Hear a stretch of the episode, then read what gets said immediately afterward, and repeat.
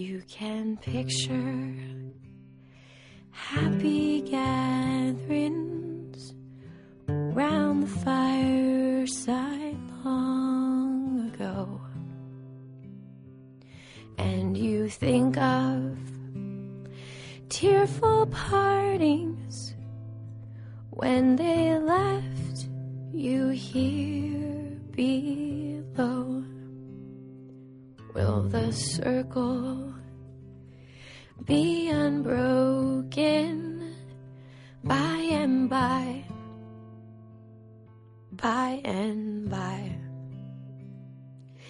is a better home awaiting in the sky, in the sky. This is, of course, as you know, because we're so organized, our um, podcast reviewing the year of 2012. Yes, welcome to our yeah twenty. Wait, what? Um, well, what's what's the, the media that we anticipate in the year? It's a preview of 2012, not the review of 2012. A review of what is Man, you out. had so many drinks on the way over here. That sweet tea is really Oh to my god! That's right. Bill, before we get into our conversation, is there anything you would discuss from the week that was? Annie's in a mood today. She doesn't want to put up with Bill's bullshit. I don't blame her. What happened? Do you have anything to talk about in the week that was? No. Oh my god, you have another fucking No, most list? most of this is just uh, I was coming up with stuff to talk about today as for the 2012 uh, preview. What what do you have? Do you have anything to discuss in the week that was? As far as me personally, what happened to me this week? I fell down the steps. I was running down into the basement. It was dark. I was listening to my uh, iPod. Mhm. I can't remember what I was listening to, but I was like really into it Uh-huh. enough that I forgot how many steps were on the stairwell. Oh. and I took, and I just took a tumble. I like, I thought I was on the last uh, step, and I wasn't, and I just went wee. And so I fucked my leg up, and uh, so I put not, to not put uh, weight on that foot. I uh, played Zelda for like 15 straight hours and beat it. Yep. So What do you that's? Skyward Sword. I mean, I've been bitching about it on Twitter. Everyone's sick and tired of hearing me talk about. All I know about It is done. I'm finally done with Skyward Sword. This is the last time I can complain about it. But if you say Skyward Sword, more like Skyward. Arr. I'm no, Bill no, with two it's a shame because it's actually it's it's a really beautiful game. It's uh, the dungeon is what what I do. Nothing. You're looking at me like what? I glanced at the computer. Come at me, bro. Keep talking. And no, anyway, no. Skyward Sword. It's it's really pretty. uh-huh. Uh, it's got some of the best dungeons in the Zelda games. It's got an actually great story. Mhm. Uh, the ending is fantastic. It's just uh, the game is forty to fifty hours long, but the real blood and guts of the game is only maybe about twenty to thirty hours. Mhm. So there's like a good ten to twenty hours of just pure padding in the game, where it's just Yeah. arbitrary fetch quests, which get really bad towards the end of the game. Uh, but aside from that, it, it's yeah, it's it's it's just a good game, swaddled in a lot of fetch Bad quest game. bullshit, which is weird because, like I said, it's it's a well designed game. It's just uh, it's it's like almost like Nintendo's marketing department had some edict where they were like, you know what, what sells these days are like fifty hour games. You need to make this game fifty hours long. And also, it seems like they they felt they needed to make it super, super accessible. Yeah, at the same time, yeah, it's like the design of the game is kind of pulled in a couple uh, different uh, directions. It's weird too because it's not just like a fifty-hour game in that you can spend fifty hours in it. Fif- Forty to fifty hours is pretty much the minimum you need to beat it. Because I remember right before Skyward Sword came out, Nintendo was talking about like you know Shigeru Miyamoto was like, oh yeah, it's going to take anywhere like a minimum of fifty, maximum hundred hours to beat the game. It would take you hundred hours if you have, if you go collect the little heart pieces and stuff like that. But it's just yeah. But there's only the game. If they if you took all the fluff out, the game would only be about twenty to twenty five hours long. Which kind of the length of a normal Zelda game if you're just playing the main quest, not Yeah. really worried about the side quest too much. But yeah, but there's like tw- like ten to fifteen hours of just fluff fetch quests, where it's like. In order to progress in the game, you have to learn how to play the Song of Heroes. Except the Song of Heroes is broken up into four parts and then you have to collect the four parts except like you'll go to different parts of the world to collect these four individual parts of the song and those parts of the song have been broken up into smaller notes you that you have to me? collect that's what i'm talking about Oh, that's And- tedious just to think about. yeah the, the, it totally stops the plot dead in its tracks just to randomly run around in an environment and try to collect notes that are trying to swim away from you and stuff like oh, that Man. it is it is rough but no but this the way the story kind of ties up together at the end and everything is super badass but yeah, just to get there, it's it's kind of rough. I'm glad you eventually had good Zelda times. yeah, it was. You just have to suffer through a lot of bullshit, but it is one of the better Zelda games.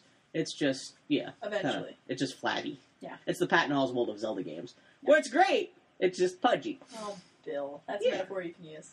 Yeah. Oh, before we move on too further, I did want to say we got a couple of uh, comments for on the podcast where um uh, uh, people were like, "Why are you slagging on Doctor Who? Why Man, we're still getting shit. Well, no, here's the thing. Because here's the thing. So I'm indifferent to Doctor Who. I, whatever. I really, you know, you guys probably. probably yeah, you. Bill, here's how what y'all need to understand, and I keep forgetting because you guys are sweet listeners and not necessarily people who know Bill. If Bill loves something with all of his little vile heart, you he'll be like, "Hey, this is pretty good," and then if you're like, "Eh," you'll he'll be like, "Oh yeah, well you know it kind of sucks in this, this, and this," but then Well, that's because good. I like I, if I don't care about something, I just don't care about it. I don't like like Twilight. I don't give a shit about it because it's terrible. There's no way you could fix it. Things that I love, especially things that are so close to being perfect, their flaws are amplified by the fact that like I love it so much and it's so close to being like this latest Zelda game. Perfect example. Would have been a great game if you just cut out a quarter of the game. So Uh, can tell th- this last season of loves Doctor Who would have been great if it had actually been written and produced by an entirely different team. Anyway, so the point is that Bill love Bill. You know Bill loves something because he shits on it so fervently. Yeah, it's it's it's it's shitty love. Oh, It's- dear. it's I- tough. you know, I immediately regret that metaphor. It is please. tough, No, celery stop, string stop, filled. Stop! Stop! Stop! No, I'm serious. I'm not kidding. Anyway, friends, know that he comes from a place of love. Yes. I would never say anything bad about Doctor Who. You I weren't even here for that like. podcast, and I'm still no. getting flack for it. I love it. That's going to be our like if Warhug if if this podcast ended tomorrow, our lasting legacy will we hate Doctor Who. Uh, the lasting legacy will be that Annie plays too much Skyrim, and Bill hates Doctor what was was there specific feedback about like wait what I'm trying to think of like if we got specific. Um, I don't know if anyone had anything. Uh, I can't remember who was complaining about us not liking. Oh, it's Who. not. You know, it's just it's just kind of fun. But just know know that that's where it comes from, friends. This is what friendship with Bill is. You go see a movie, it's like, oh, that's pretty good. And then you just spend forty five minutes of eviscerating. I didn't hate that. La- Wait, I'm gonna I'm gonna look up on the website because our comments. Is, A- Annie, uh, kill some time for a moment. You're so smart. You tell them what to. uh, well, y'all will be excited to know I'm still playing Skyrim. No, I'm not even going to go down that road, friends. I love and respect you all too much. Oh, okay. This is a comment on our website from Elaine. Uh, he is from Quebec or something like that. He's French Canadian, I think. Anyway, continuing. I'm just saying, he makes good pastries. His mom's a little. Bill, I've met his mom. you're weird, sort of racist tirade. What racist? They said he made a pastry. Uh, no, Elaine says, I'm astonished at the lack of love for at least some tiny bits of Doctor Who. I would have thought uh, it would have spread from the two movies where Peter Cushing played Doctor Who. Oh, that's right. I forgot. He actually is called Doctor Who in the Peter Cushing movies. I was I was about to make fun of Elaine for saying that. Uh, doesn't the name Peter Cushing ring a bell? No. Bill, you you you enjoy. Isn't the he the one who came up you? with more cushion for the pushing? Is that the guy? He was like a real fatty chaser. And that was Bill's joke, everybody. Let's have a round of applause for Bill's joke. Um, yeah, no. Did you know that Peter Cushing made uh, two Doctor Who movies in It the does not sixties? surprise me. You know Peter Cushing, who There are only played. so many actors in England at any given moment. I know exactly. No, Peter Cushing, who played Admiral. No, wait, Grand Moff Stinky Feet Tarkin. This char- his character in Star Wars has has actually has a first name which is hilarious. I forget what it is. Anyway, yeah, Gr- uh, Peter Cushing, late of uh, the the Hammer horror movies and Star Wars. He uh, shortly after Doctor Who started in, in the early '60s, got picked up and uh, by some movie studio turned into full color t- uh, movies. Two of them in the '60s. Uh, the first one is just a remake of the first episode where Doctor Who meets the Daleks. The second one is something blah blah blah. But no, they're good. They're cute. They're funny. They're really colorful and stuff. But like, I don't see why. I don't see why if you're gonna like if you're gonna hammer on someone about not liking Doctor Who, I don't know why you choose the Peter Cushing movies. Because Bill, you are known for your pulsing erection for Star Wars, the uh, the doc- unlike any other man of your age the, the the eleventh Doctor's TARDIS though is based off of uh, the design for Peter Cushing's TARDIS, which was a more colorful TARDIS uh, with a really bright blue with a white trim on the windows and, and the St. Peter's ambulance on the side.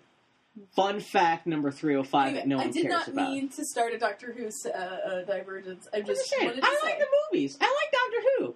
It's See, just and when Bill says that in that tone, that mean, you know that that is It's Bill. fine. Bill is madly in love with Doctor. also I got slack uh, online this week because I was shit talking the Harry Potter movies.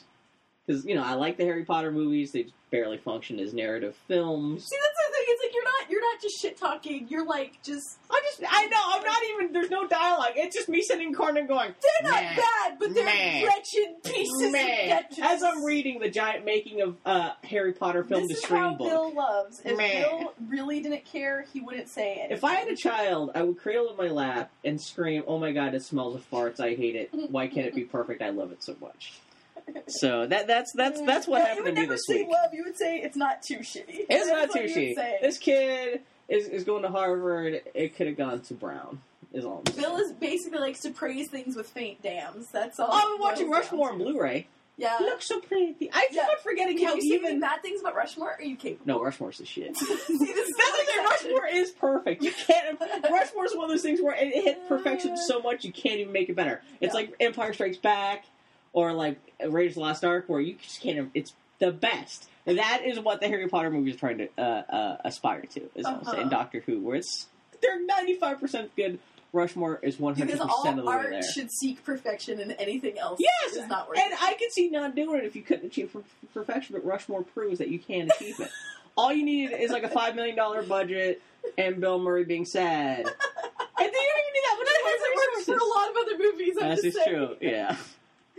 Anyway, Anyway, that's that's our little that's our little. I have other stuff to talk about, but that's the only thing that happened in my life. What what happened to you this week? A lot. Yeah.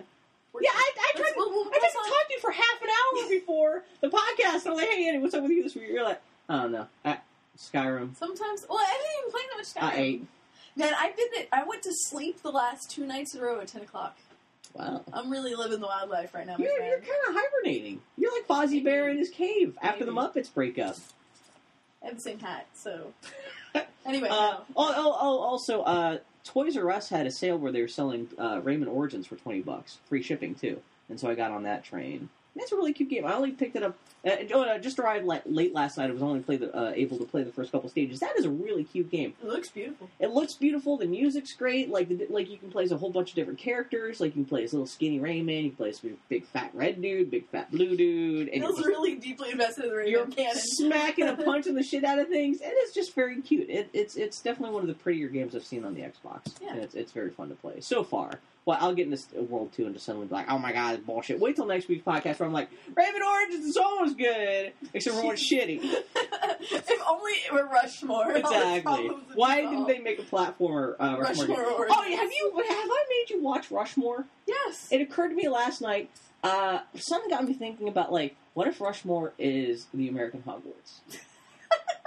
Secretly, because it's a school, Uh-huh. and it's got like great, it's got great characters and a hero in Uh-huh. glasses and stuff. Uh-huh. I think my next poster may be uh, Rushmore by way of Hogwarts, or maybe Max Fisher and the Goblet of Fire, or something Nice. like that. I'm just saying. Oh, Bill, you're really aiming for that one percent demographic. I know this is the one thing where I'll do. Okay, I'll sell one copy. I'll, this I want to see it for myself because it's so perfect. Oh my god, Brian Cox is like the Dumbledore character. It's oh, I could.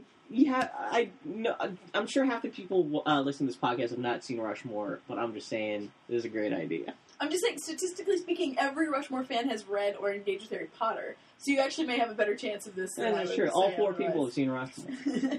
Anyway, so yeah, so nothing new happened to you this week. I do have geek Let's- news in general, stuff that's happened. okay, let's do it so we can press on to 2012. Okay, yeah, because I know we have a lot of stuff to talk about 2012. Uh, I mentioned this before the podcast, which I don't know why I'm mentioning on the podcast because there's no context for it. Uh, Justin McElroy and his lovely wife Sydnee McElroy have started a new podcast called the Satellite Dish Podcast, which they just talk about TV stuff. It is very cute. They are both funny people. It is like this podcast, but funnier and better But recorded. not shitty. Yeah, no, it, they're they're funny uh, people. I really like them. Yeah, just uh, look on iTunes for the Satellite Dish. They just started their first podcast was this week, and they're just funny people. It's not a very long podcast too. It's only half an hour long, but I think it's going to be another weekly pop culture podcast, but TV focused. Uh, someone online has uh, revealed the recipes for the Quarks Bar drinks at the Star Trek Experience in Las Vegas. Have you ever heard about this? Mhm. No. In Las Vegas, they had a little theme park. It was all Star Trek themed, and they had Mhm. a little thing from Quark's Bar from Star Trek Deep Space Nine. And so some of the people who used to work for Quark's Bar, uh, they put the recipes up online so you can make your own really shitty, overpriced drinks at home.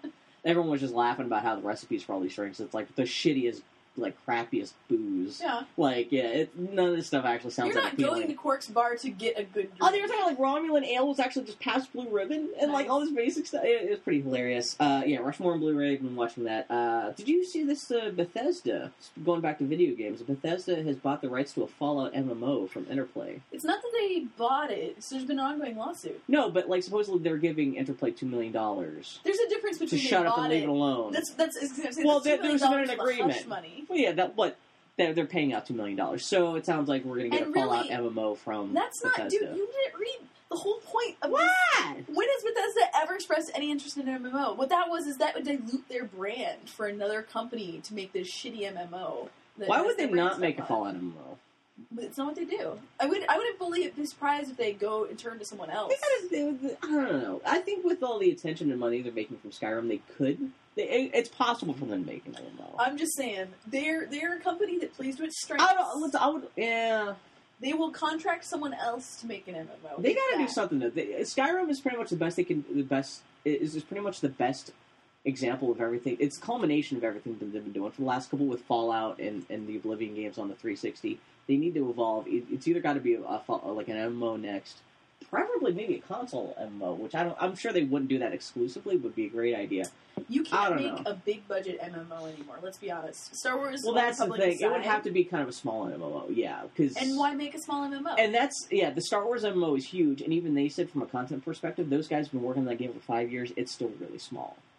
I, I will eat my hat if Bethesda announces a Star Wars or, or Fallout MMO that they have made and that, that they are developing themselves. The it opens the door. years. It's possible. It is them shutting down these bitches who are going to go around and come out I with some know. shitty MMO that has Fallout all over it. Yeah, they're called Ball Out. I mean, like honestly, yeah. just- they're protecting their brand. I don't even know how Interplay got the rights. I don't even know. what Interplay there. published Fallout to begin with. Oh, they did. Yes. Oh. Bill. Shows them right. I don't know. I didn't play the original you Fallout just skip game. the headlines? Yeah. Not Look, Kotaku. I should write for Kotaku. I could be like, blah, blah, blah, blah. I read this on Joystiq. Blah, blah. Actually, yeah. Anyway, Uh, actually, no, I read this on the NeoGAF is more like it. Uh, the title of the Star Wars live action TV show has been revealed Star Wars Underworld. Boom, boom, boom. Let that sink in. I know you're excited. I, I've learned not to be invested in Star Wars anymore. Have you heard about, like, they've got 50 scripts written? know, it's Most of the show crazy. is written, but they've never announced, any, like, who sh- who's, like, the showrunner for the show, who Yeah. the creative director is. It's Yeah. just, Well, it's because All they we can't know go into honest to god production. Like we know they've been building some sets, and we know they've been doing some costumes. They've written a lot of it, it's just but they there, but have there's no, no one. network to do it. Like they wanted all, like they had this whole plan, and they have no no one to back them up. Yeah, and I, I wonder if they're they, they were kind of waiting for maybe more people to express interest in it to become like producers and stuff, like background or uh, behind the scenes talent to show up. and Maybe that didn't quite happen.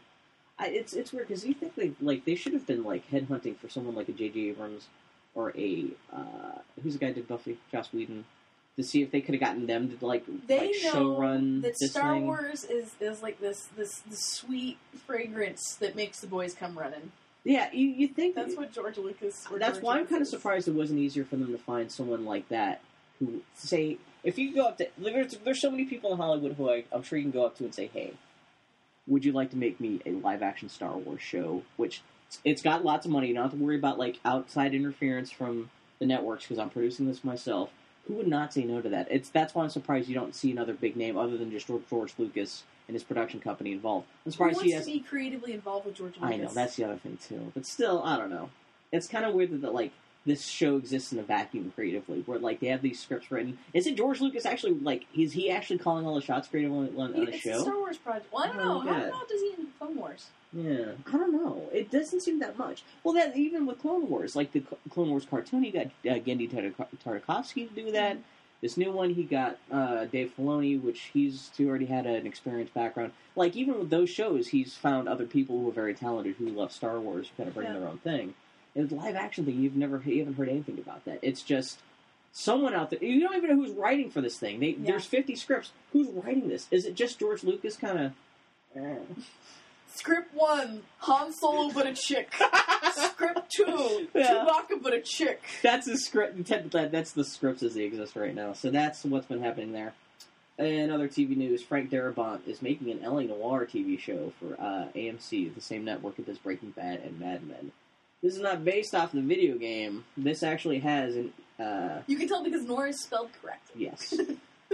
Fucking L.A. Noir. I like L.A. Noir. No, not a bad game. Just but uh, oh, so this is based off L.A. Noir: The Struggle for the Soul of America's Most Seductive City, which is a book that was published last year, which is just about like the history of, of, of gangs and stuff in New York, like mob stuff, not you know black stuff. I don't know what are you gonna say. Um, street gangs. What, what's there's how do you how do you like? Yeah. Anyway, finish your list. story of my life. Bill, just finished reading what you wrote on the paper. Uh, oh, also AMC is also making a Goodfellas TV show. Just to make Bill cry. Bill loves Goodfellas. Bill, And the Goodfellas is Goodfellas another one of your perfect Untouchables? Goodfellas is fucking good. I don't know if it's perfect, but it's fucking good. Uh, so- well, this is actually uh, based off of the book Wise Guy that was written. Uh-huh. That was eh, this is another thing where it's kind of capitalizing on a popular name, but it's not really about that. It's about the source material that kind of inspired that. Mhm. Yeah, this is based off of the book that inspired Goodfellas, uh, but they're calling it Goodfellas anyway because why not? Yeah. That's you know. Um, Tim Burton. Tim Burton is trying to make a live action Pinocchio starring uh, Robert Downey Jr.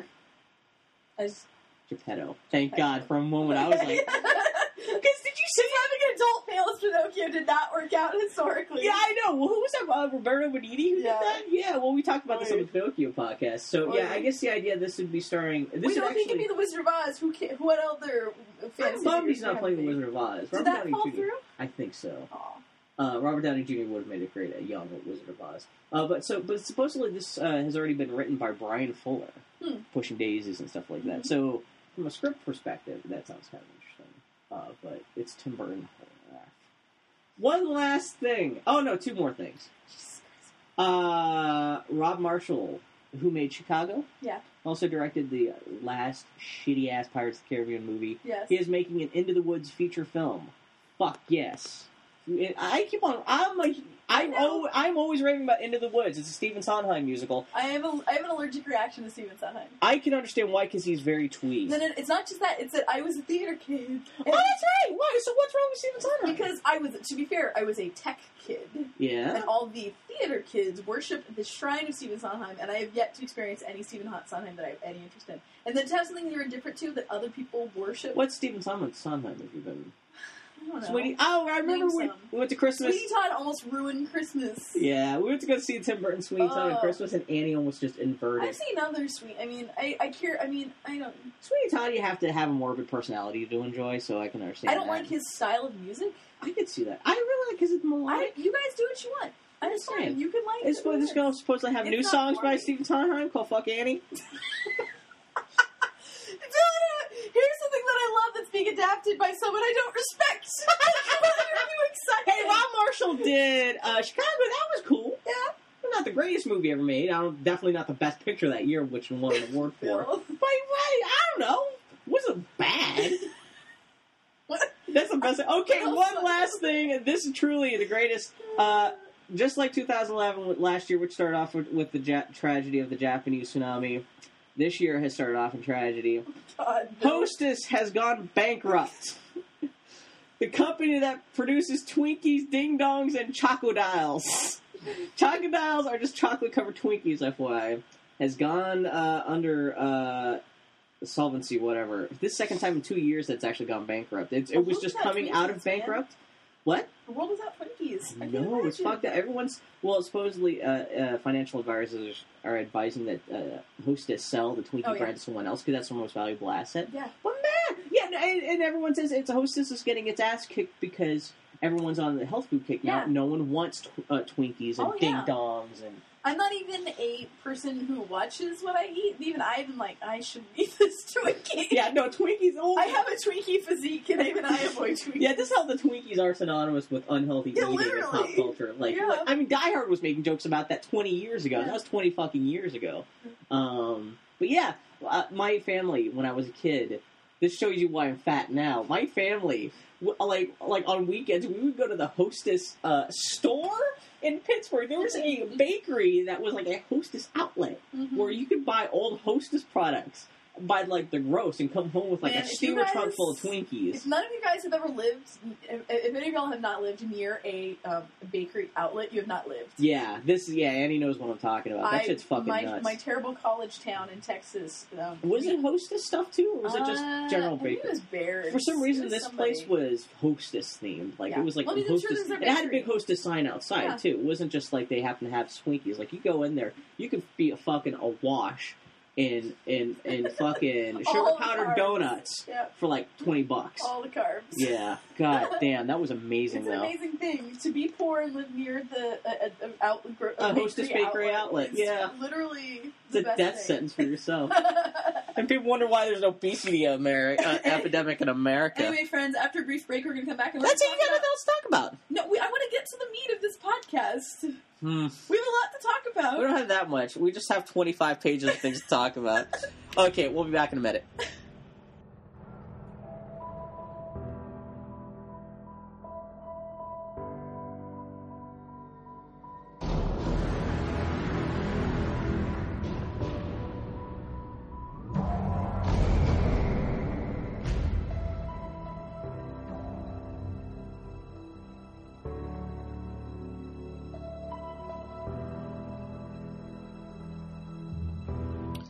Okay, we're back. The- 2012. Gonna talk I about- believe it's the year 2012. All the, yeah, sounds like a Buck Rogers year. They You got what? three years to invent those goddamn hoverboards. Whenever I think of what year it is, my when I was, I remember vividly being in the car as a kid, back seat of my family minivan, and there was a sh- there was a story on um, the radio about how Legoland was going to open in 1998. yeah. And I remember distinctly thinking, 1998, 1998 is so far away that they will never come. I will never go to Legoland. It is 14 years later, and you're Oh, telling that story. Lord, yeah. It is 14 years later. 14. Shit, when you say that You, number if out you loud. if you had a child the day that Legoland opened, you could be telling that child who could be having reproductive sex right now that story. That you could you could be having Jesus grandchild Christ. gestating technically. oh, I'm just saying. Yeah. oh man. Time Anyway, is moral fucked story, up. Still not been to Legoland. Really? Isn't that just like in Sonoma County or Oh, something? It's not the far, well, it's on the same coast here. Oh, that's right. Because you little like I've uh yeah. That do that for your birthday. There we go. You should go. anyway, uh, Legoland is open for 2012. That's our first preview of 2012. Uh, so yeah, uh, what do you want to talk about? we'll start with our overview of. Uh, so this is where we will discuss what is upcoming in the year 2012. Just all the geeky shit that we know about. We're Uh, we're going to start off with games, even though uh, half the games that will be coming out this year we don't know about because that shit will be announced That's at how E3. But this is the stuff we that we know or is pretty sure is, is going to be coming out this year. Yeah. Um, what do, do you want to start? We'll start. We'll do. Okay. Um, so the Wii U. Yeah, Wii U is definitely coming out sometime between. Sometime, I like Nintendo's phrasing. Sometime between like April and the end of the year. You know, it's coming out this fall. Whatever. Uh, that's coming out. Uh, there's nothing much to say about that other than it looks stupid I'm- and we don't know what's coming out for Man, it. Nintendo. Yo, did you see the Retro Games, the company that did Donkey Kong Country Returns and they did Metroid Prime and stuff? Mhm. Uh, one of their uh, Twitter people, uh, one of their uh, staffers on Twitter, just like yesterday, was posting about, oh my god, we have we're gonna have a crazy crunch time this year, Mhm. and it sounds like whatever they're crunching for is going to be something that comes. Well, it's going to be launch whatever title. late launch title is for the Wii U. So it's nice to hear see that Retro, which is Nintendo's best developer right now. Yeah. at least best Western developer, that's for sure. They make man, best Western hotels are the best. So basically, you're saying the Wii U has at least a slim chance. I not understand they got a retro game. I hope it's not just Donkey Kong Country 2, but yeah, it'll be interesting to see what There's that is. wrong with that. Yeah. You really think the next Xbox is going to be launched People this year? been talking about it, Nint- man. Fucking yeah.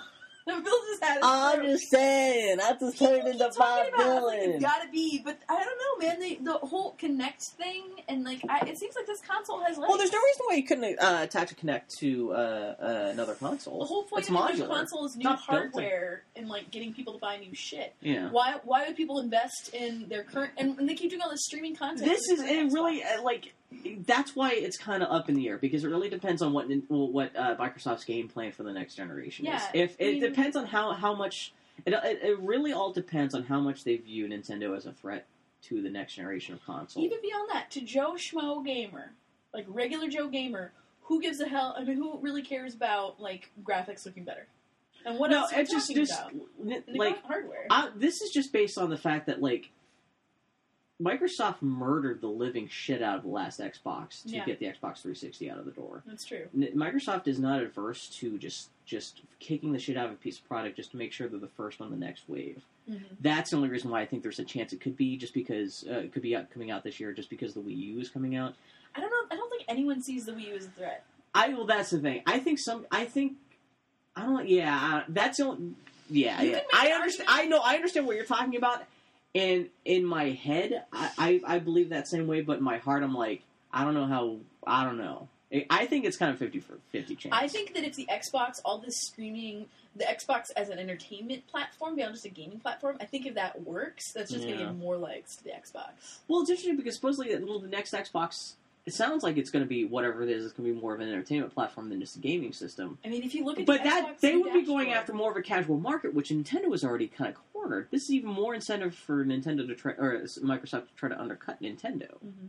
I mean, so, which is actually even more incentive for them to try to at least get out at the same time as Nintendo's next piece of But it's like if I look at the Xbox, I'm like, what can this do that would make me not even care about any other consoles? It'd be like Yeah. having a Blu-ray on it, being able to do all the streaming TV and like using it as a DVR, but all that stuff just adds to the price, yeah. like astronomically. Well, Blu-ray pl- prices have, have been coming down. You could probably make a reasonably you could pr- make a reasonably cheap Xbox with a Blu-ray player that has like Apple TV style Mhm. desktop TV functionality in it. It's just a matter of how much. I don't think it's going to be that much more powerful graphically or anything Yeah. like that. It'll be more. It'll be decently more powerful just because the console uh, hardware that we're used to is so old yeah. that it actually wouldn't be that expensive to actually make it considerably more powerful. Not like exponentially more powerful, but you, you, you- like it's it's it's been so long since the last generation launched that you could Yeah. get a pretty nice bump in graphics uh, without it being super expensive. But I don't know, and and I don't know. Supposedly the Wii U may be a little bit more expensive than Nintendo's used to because it's Oh, you know yeah. it's got that controller that's built in screen and Yeah. stuff like that. So it, we, there's so many there's so many floating variables that we don't know about. It's hard to make a definite prediction about Yeah, what's I mean, it's hard to look at with these Nintendo or. Microsoft right now. It's so hard to look at these consoles and point at what they're missing. yeah. I mean, really, at this point, like uh, they keep pouring into motion gaming, but I mean, I Motion gaming, there's still nothing. And like I said, I just beat Skyward Sword. That was fine. That's pretty much the best Wii game you can make as far as like motion controls. And even then, still have time just kind of fiddling around with the I mean, controller. I it wasn't admit, that I'm- compelling. I'm a big fan of the Kinect. I love Yeah. it. I would not have regretted it. I paid full price for it and and not received it as a gift, but. I do not use it for motion gaming, and I No. resent any game that implies I should. My living room is not laid out that way, and it's just silly to think Did I you have to rearrange my life. Did you see to fit it. Microsoft actually? They announced the Kinect for the PC, and everyone's like, "If I can, if I, if I can barely use it in front of my TV, how the hell am I going to use it in front of my PC, which I'm Yeah. sitting a foot and a half away from?" I guess it's going to be new hardware that like you Yeah. can be sitting like a foot and a half away from it. But why do I want to motion at my PC? I know it's just it because it's something they could sell you. It really doesn't I mean, make I any sense, I but. get. I love voice controls. I'm sold on voice controls. I know everyone I keep on hearing is the voice control shit on Kinect is best, which Yeah. is funny because that's something you could have done on the on the PlayStation EyeToy like ten years ago. Yep. Um, but yeah, I mean, not that. It's all about having the software to back it up. Because like if I if if like we tried to watch a DVD on the Xbox, I was assuming, oh, I will because I usually use my PS3 because I told myself that it makes them look better, it upscales it. I don't know if this is true. This is what my brain tells me. yeah, But no, um, and I pulled it up in the Xbox. I'm like, oh, surely, surely I can watch a DVD on Xbox and use voice commands, and I can't. And it's those sort of disconnects in software are the only things that make me not value my. Well, I'm really interested to see if the next Xbox how much more well integrated like voice commands and Kinect stuff might be. I wonder if like the Xbox the next Xbox will actually just have Kinect stuff built into it. Because like I said, there's no reason why you couldn't just connect an Xbox to the next. Yeah. Or can uh, connect a Kinect sensor to the next Xbox. Well, that- doesn't necessarily have to have it built in. yeah. And it gives more ex- uh, excuse to have you to buy that as an add-on. Well, they're talking about how like the there's a big initiative that the big like you have to have connect, like connect connectivity for all intents Yeah. purposes, like for to, when you make develop things for Xbox. It would be nice to have uh, the next Xbox have like the voice command stuff right out of the box, even without Yeah. a connected camera sensor. But if even was just like a microphone built in or something like that, so I'm sold on voice stuff. It's yeah, great. and everyone, everyone I know who has Kinect, they, they, that's what they keep on harping back to. It just as far as navigating the menus and saying, Yeah. "Bing pornography." I mean, it is great. I have to admit, like it's so much greater. Which thank God because they made their new menu a lot harder to navigate. Have you said "Bing Bing Crosby"? We did we did experiment the other day. The missus and I. I may have told you the story already, but um, which which naughty words Bing will search for? Yeah. Bing will search for vagina. Bing will search not. I think. and Bing will search for. Big vagina fell out. We spent like ten hours, like, like just cycling through all the swears because we're adults. But the only other, the only other reason why I think the Xbox next Xbox may not be coming out this year is you haven't heard anyone talk about next generation quality software for it. Yeah. Like you think you think if they were going to be coming out with next gen next gen software, Mhm. somebody you would have heard something from somebody about it by now. Yeah. Like you would have heard like rumblings that Assassin's Creed Three is going to be by a magnitude of so much bigger and about more badass. And it's going to be a launch title for the Xbox uh, next Xbox, but you haven't heard anything about that. It just Yeah. sounds like yeah. So that's probably the best indicator that there may not be an Xbox. But I just throw it on the list just in case there's a big surprise at E3 this year. Yeah. So let's see. Moving on. Um, Soul Calibur five. Which uh, got big titties. That's all we know about. You played the Soul Calibur 4. It's cute. Yeah, I'm not. I, I'm not a fighting game person. I, you know, Uh, Soul Calibur 5, they've gotten rid of my favorite character, uh, Killick, and replaced him with another guy who's exactly like him. Uh, oh, Double Fine Happy Action Theater? oh, this is so. I wanted to. this is coming out in February. This is this. They just announced today it's coming out in February. This is Double Fine's Kinect minigame thing. Oh, it's kind of like their Battle Block. Yeah, sort of thing. Kinda It's, it's just a bunch of mini games. And what's funny is that I put this on here mostly because um, I, I I I really like Psychonauts is one of my favorite video games of all time. Yeah. So back in the day when Double Fine was really kind of ramping up their online store, I got a bunch of stuff and I had all these patches. And the missus came across them the other day and she was like, "You should put them on something." I said, "Oh, you can have one." And she just looks at me and she's like, "I don't really. I mean, I don't not like Double Fine, but I don't really like them." She's not like, yeah. Well, no, and then I thought about it. I'm like, well, of course you do. You liked. And then I like dot dot dot. And I think about it. I'm like, I didn't. I, I tried to play um, Trench. Excuse me, Iron Brigade. I don't. Uh, it's not. Oh, she's only been exposed to the most, like, recent, like, generation of Double like, Fine uh, games. Brutal Legend was her first Ah. Double Fine game, which is a hell thing to open. Uh, I liked Brutal Legend. no, it's not a terrible game. It I would have liked good. Brutal Legend a lot more if it was just a God of War clone. Yeah. And, but no, and then I was like, well, you really like Stacked. She's like, yeah, it was cute. And Costume Quest was great. She's like, yeah, it was really cute. Did she, but she's never played Psychonauts. Well, and she's tried- never been exposed to Tim Schafer's other games and not Double Well, Fine. see, that's the thing. Because really, as much as I love Psychonauts, I'm I'm crazy It's- about like Grim Fandango. It is funny that like uh, Double Fine still builds its reputation more on Tim Schafer's old games than Yeah. its actual big games it has made. Because like, Like, it's one the big game. the perfect focus of that. Because Yeah. like Double Fines Kinect stuff. Like I'm. The monster, the Well, then Sesame I'm Street just like that they're doing a thing of, of Kinect mini games that I included in our list out of brand. No, what did you think? One-. Once Upon a Monster was that just kind of okay. I mean, no, I'm not. I, I'm an adult woman. I'm not the demographic for Once Upon a Monster. I really enjoyed it though. Yeah. Uh, what I played of it is really great. The, yeah, the, we were talking about about this right before the podcast too. The Sesame Street Kinect Able TV thing, Sesame Street TV Kinect, whatever the hell that's called, where it's I guess it's going to be an app or something like that where kids can watch Sesame Street but interact with Kinect. That That's sounds cool. cool. I haven't read up on the details, but just generally as an idea, that's a great idea. Hopefully, that'll actually become a real thing. I love Double Fine. I keep wait. I'm really excited about someone giving Double Fine money to make something that I actually want to I engage. in. know. I feel man. So I did. I really did like all of their um, their Fortnight games. Like I, re- I mean, I did like Stacked, and I loved Costume Quest. It was very cute. But I'm, I'm glad to see like their thing of like making smaller games Yeah. is, is seems to be working out for them. Yeah. But yeah, I, I still I'm still waiting for a Double Fine game that is actually fun to play aside from the sense of humor and its Or Double presentation. Fine. Yeah. I love you, Tim Schafer. Um, we love you, Tim Schafer. but I don't you're no think, I think I'm going to put those patches back in the box. I'm Yeah. going to say. It makes me feel sad. Yeah, the Vita launches in America uh, Uh, in February, doesn't it? yeah, late February PS Vita is coming out. Are you gonna get it? No. I'm, I actually loved my PSP a lot, yeah. but I think about it, and I loved it because it was basically the first handheld, like, um, internet device that I ever had. really. Yeah. So I loved it for Oh, that's playing. before I gave you the touch. Yeah, it's, Yeah. I loved it for playing The, MP3s, and um, I use it as my alarm, and I love Patapon. and you dropped it in a browsing. toilet. I did drop it in a toilet. Maybe I had it in my back pocket. Maybe I went to use the bathroom and forgot it was in my back pocket, and it launched. Into the Oh, is that what happened? Aw. I'm I'm sure that like hundreds of thousands of uh, PSPs have been destroyed the same way. Yeah. Uh, but you know, the only thing kind of freaks me out is the only thing that really makes me want to play that is Uncharted. Yeah. And and that game's been out for almost a month in Japan, and no one's been saying anything good about it. I've heard things where people have been talking, complaining about how supposedly there's a lot of touch controls and Mhm. motion control stuff in the game that is just feels really tacked on. But no Yeah. one's said. I don't know. Like no one has been talking about the characters or the story or anything like that. Well, it's, it's like- by it's by a game. Well, yeah, it's developer. it's, it's not by isn't Naughty Dog. like over in Bend. Yeah. It's like Sony Bend or whatever. Yeah, it's not by Naughty Dog. Which, but still. I mean, it's a launch Ah, title. I know. Launch titles are designed to show off the hardware. Everyone said it looks really- gorgeous and plays well, aside from the t- like force touch stuff. But like, yeah, I I don't feel like s- oh, how much is I'm the Vita? Like two hundred? Is it two hundred bucks? Two fifty? Yeah. And do with that with the fit with a fit. Well, you know what? The Uncharted is going to cost fifty bucks. It's going to cost what hundred dollars for like a memory card for a decent sized memory card. So that's like a four hundred dollar investment to play an eh Uncharted game.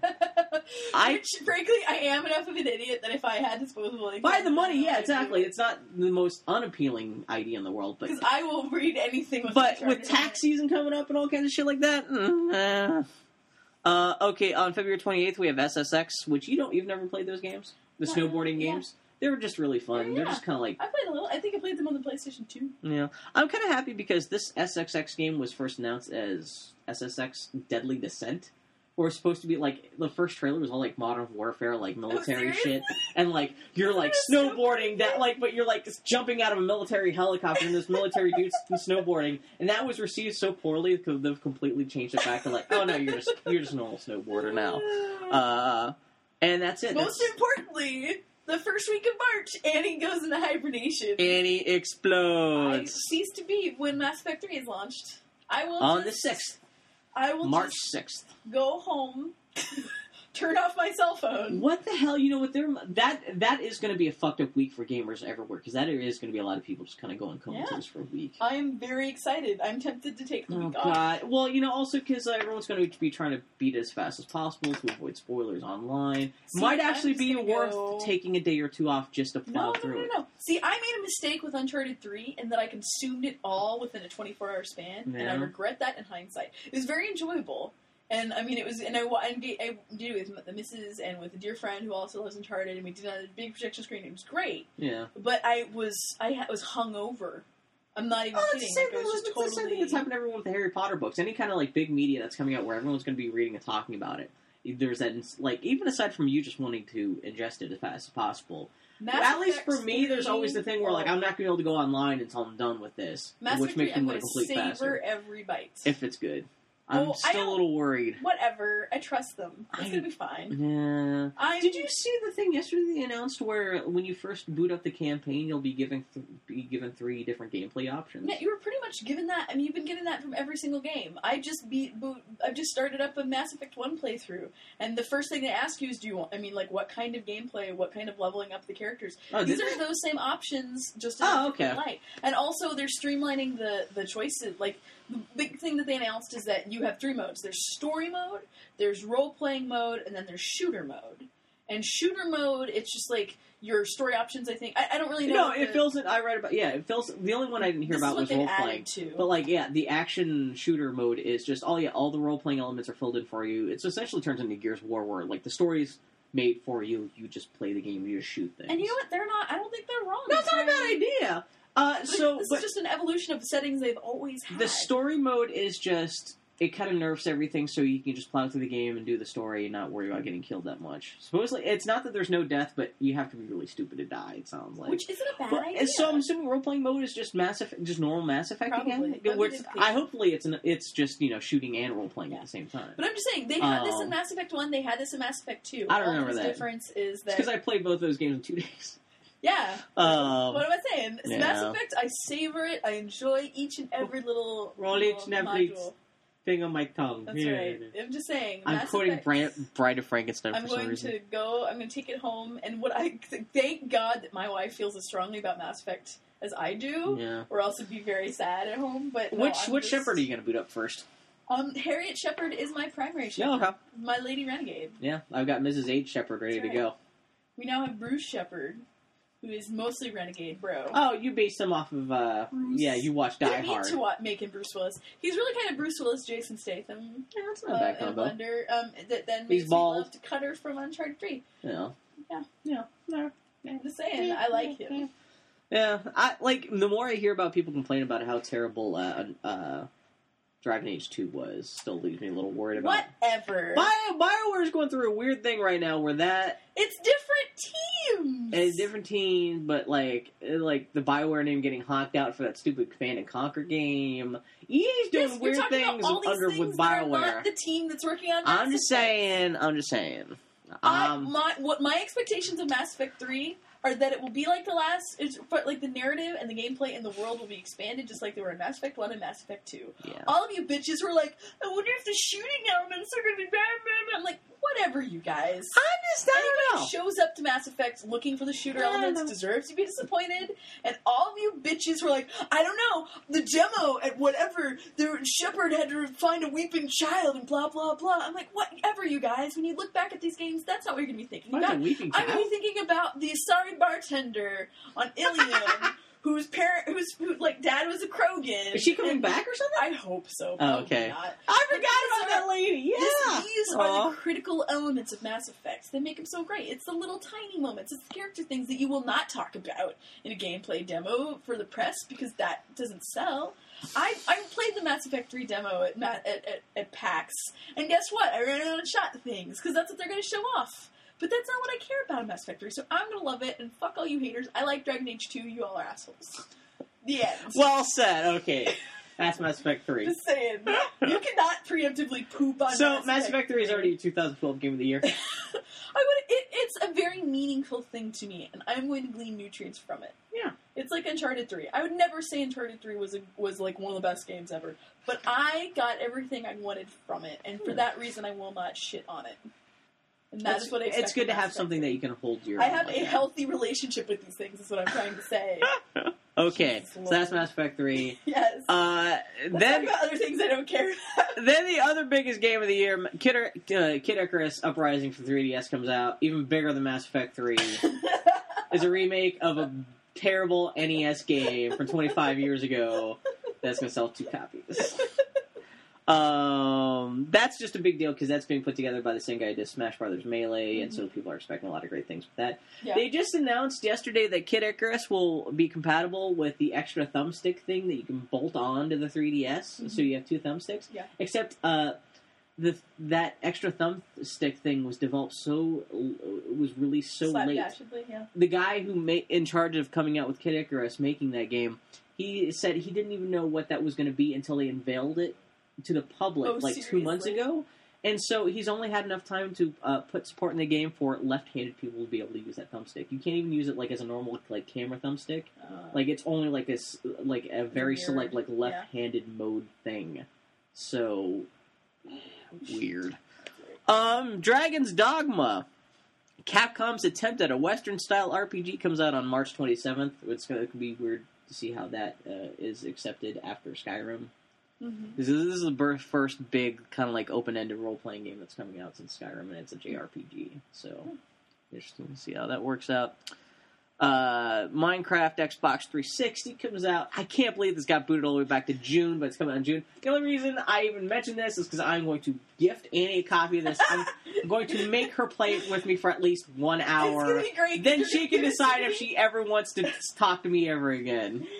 Oh. Minecraft is fantastic. I, I- would love to be able to play it with a 360 controller with other people over Xbox Live. Would Yeah. be fun as balls. Uh, who knows? You might get fucked up in, in the porting process or something like that. But I, it's, I it's, love how much everyone else loves Minecraft. it's fun though. I like building stuff with other people. I, I, I, I need games that are finite. We've talked about this. also this is coming out in June. What else is coming out in June? That that's actually kind of a great time for it to come out. Where there's what else you can play. See, This that- that's the only time I- of the year I think it could drag you away from another game for an hour long. because then I'll finally be ready to play Assassin's Creed Revelations. No. Okay, so those are the uh, the the dates we know for games. Uh, the undated games of 2012. Witcher 2. Have you heard much about Witcher 2? I've read it. I mean, I read a lot of Rock Paper Shotgun, so Yeah. I've seen.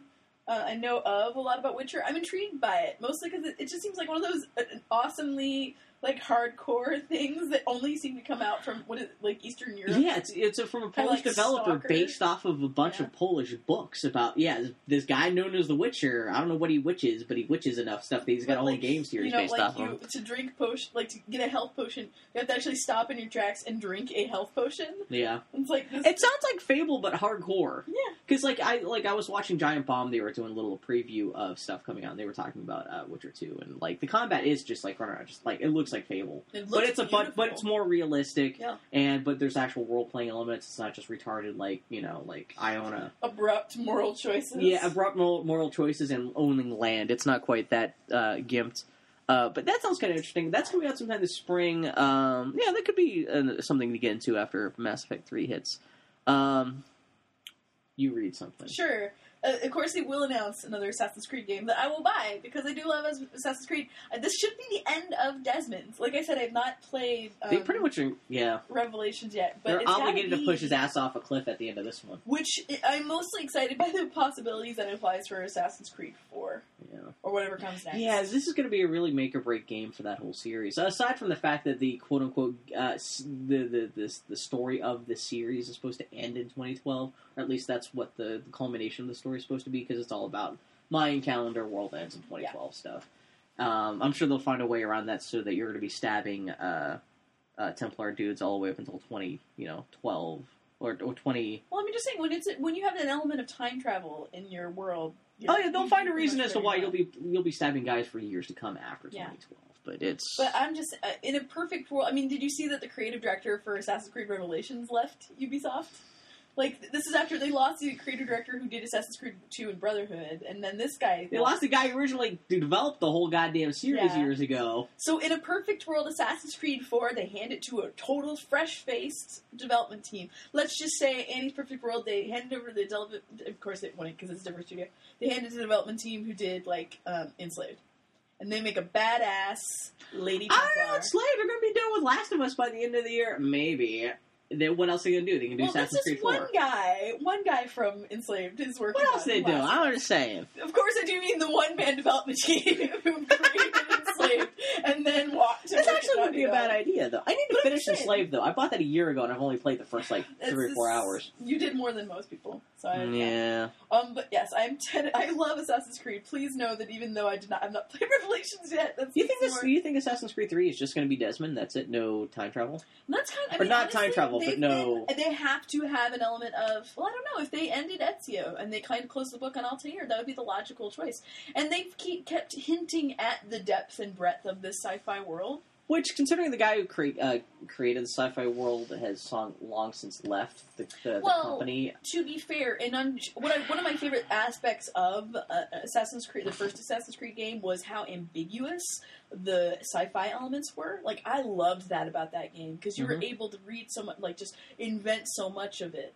And then they started to build on that and like and make they're gonna have to start pulling those threads together with this Yeah. game, though. This is the game where it's really gonna things are either gonna have to start clicking, or this is when you just realize that they have no plan for the series whatsoever. Well, I mean, it's like any thing where there's not I know, but there's still. a master plan, quote unquote. But this game, they could kill off Desmond, and you get to have yeah, Assassin's Creed Four is the start of a whole new. It could be uh, it could be a, a new lady assassin from today, who the next three Assassin's Creed games could suddenly turn out to be her female ancestors or something like that. You, that's you could start mixing it Or up you after this one. I would actually be fascinated if you're a dude who's living out a female assassin's life. oh, that'd be fantastic! No one hell's gonna do that though. Fuck you, people shit their brick. If, if you're a guy living life as a woman, would be fucking awesome. Oh, yeah. And when you're trying to figure out how to menstruate into a stack of leaves in ancient Egypt, because that's what you're using Man, as a I maxi need pad. to look into Assassin's Creed canon. I bet you they do have something about like in. They just came out the encyclopedia that's like the Bible. Is it can printed? buy it. Oh, really? Probably. Ah, that could be Um, vaguely kind of. Uh, Well, no, I mean, there's got to be some. I bet you dollars to donuts. There's something in there that's like how male assassins can only have memories of male. or something They've like that. have- Yeah. Oh man, Eh, fuck Assassin's Creed. I love Assassin's. I love Creed. Assassin's Creed, but man, I it's I parkour through history, and that's what cracks me up. If in, they should just change the name of the series to that. Just parkour through history. Inevitably, Assassin's Creed 3 will be not with history at all, and then I will be sad. You know what? Somehow. They should have Double Fine. you guys gonna make that joke of like clearly the team they should hand it to is Tim Schafer. No, they should. They make Double Fine. It's a Miss Piggy game called Pork War through history. Just in case Bill's quiet joke, Bill said Double Fine should create a game with Miss Piggy called Pork War through history. I just wanted to say that again out This is loud. Kurt here. Lash is one of the best. If you're not even playing as Miss Piggy, but the Miss Piggy puppeteer, and you're just having a whack around, you just got you- you're spending 40 hours with your like- arm in the air, just like waving it The around. pulp the screen is just like the underside of the set, and there's like a little mini map. It's like the, camera view. Yeah, that's what Wow. Assassin's Creed 4 needs to be. Anyway, Oh, and the only thing you do is wave your hand around and karate chopping guys you're It's a gonna lift Kinect Miss Piggy of course. Yeah. oh my god. Okay, so let's move on to list. Um, uh, Grand Theft Auto Five. Uh, I would assume it's Grand coming out this year. It's man in the wake of uh, what did I uh, uh, uh Saints Thoreau, Saints Thoreau, Walter. Th- wait, who wrote?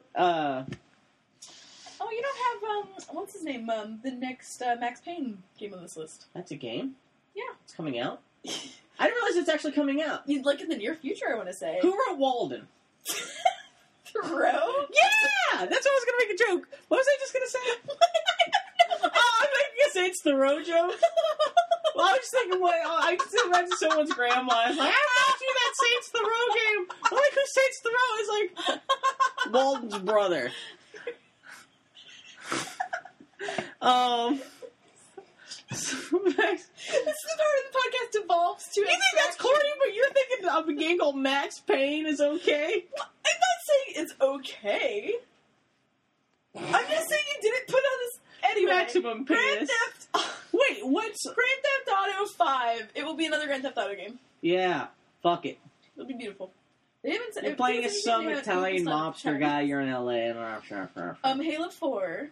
Nah, different. Bel- Have they announced this at all? That's that's one of the things that like that could that would be magnificent launch title for a next next Xbox, but nah, I'm sure that's coming out. Um, that's probably we gotta, we gotta September. Through, man. We're, this is going on. I know, yeah. Fable the Journey and Kinect game that I'll buy because even after being burned by Fable 3, I still love Fable. That would be worth it just to see Peter Molyneux flipping the fuck out when that sells four copies of him just and throwing the just blame around. me buying two copies when I broke the first one.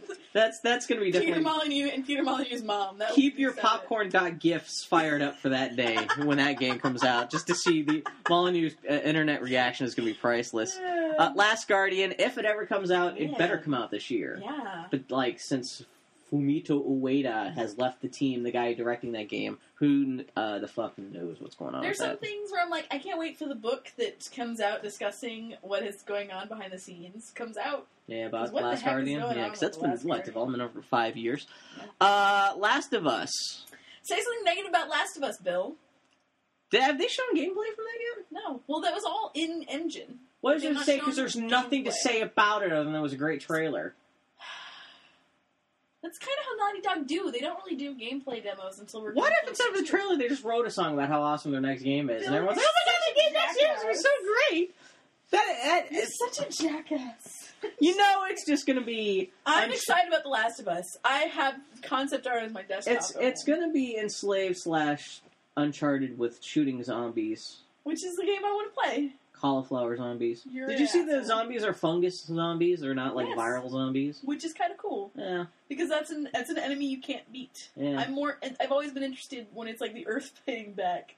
It's a much yeah, more that's kind of interesting story. Yeah, which that kind of leads Like into in this, War of the, the Worlds and enslaved shit, kind of you know? yeah. That's I think that's cool. Which You means most of the can boss go- battles are in damp uh, swimming pool uh, changing rooms. Marco. Bioshock Infinite. Hell yes, August. Do you think? I'm. I Aren't thought announcing quarter two? people were assuming that it was going to be coming out this spring, but if it was coming out this spring, you would have heard about it by now. Unless it's going to be a surprise. Hey, we're coming out like a month and a half from now. Like it's it's January. If that, that was going to come out anytime this spring, you would have heard about it by now. So I'm wondering if it may not just be coming out in August in Bioshock's old slot. Hmm.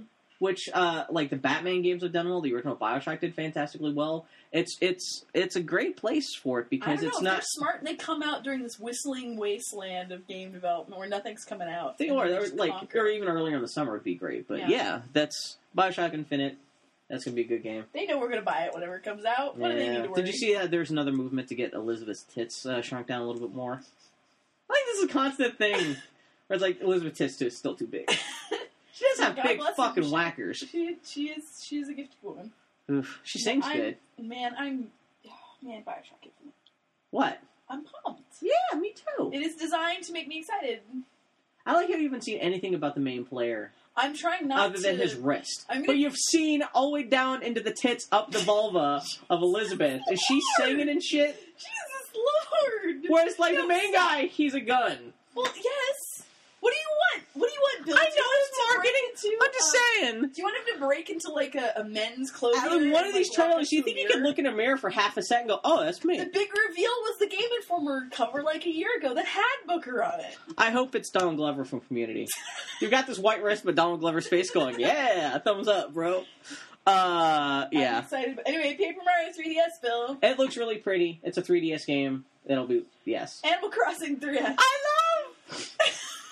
Did you see the trailer for the Animal Crossing 3DS? How is it any? I mean, every Animal Crossing game is just the last Animal Crossing gra- game plus the two thing. big technological breakthroughs Nintendo has breakthroughs for Animal Crossing 3DS has been revealed as the character you play as slightly taller. the second one is now you can jump in water.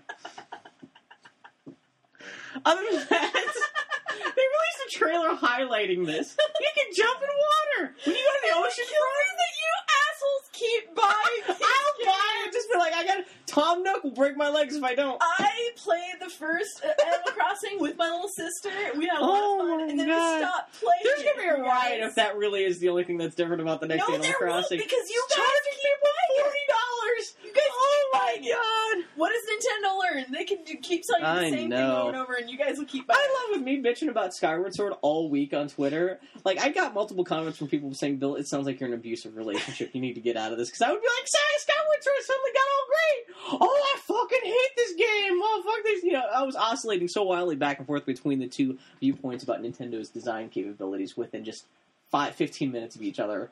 It was pretty amazing. Uh, last thing uh, for games of 2012 that we know of is uh, Tony Hawk's Pro Skater HD for Xbox Live Arcade, which I just really like. It's supposedly a bunch of stages from uh, the first two Tony Hawk stages, uh, uh, Tony Hawk games, just remixed into one downloadable title. Which those games were fun. Not just Tony Hawk stuff. It'll be worth. I'll, I'll play that for yeah, sh- 10, 15 bucks. That'll totally be worth it. All right, friends, that's year 2012 in gaming. I'm excited just That's games. Mass Effect is in it. Uh, which actually that wasn't too long. That's games. Uh, the, the the bigger thing is movies, but uh, yeah. Well, so TV in the year 2012, in the in as much as I watch TV, this is Yeah. short, short. Coming within the next week is new Parks and Rec and 30 Rock. Are they coming back? Are they? Is this the beginning of I their think tomorrow. Yeah. Are their seasons Well, starting now, or are they just Rec- coming back from? This is it- Parks and Rec had a mid-season break. And this oh, Okay. is the second half. This is the first new episode of the new season of the 30 Rock. Oh, okay. I just finished seeing Facebook.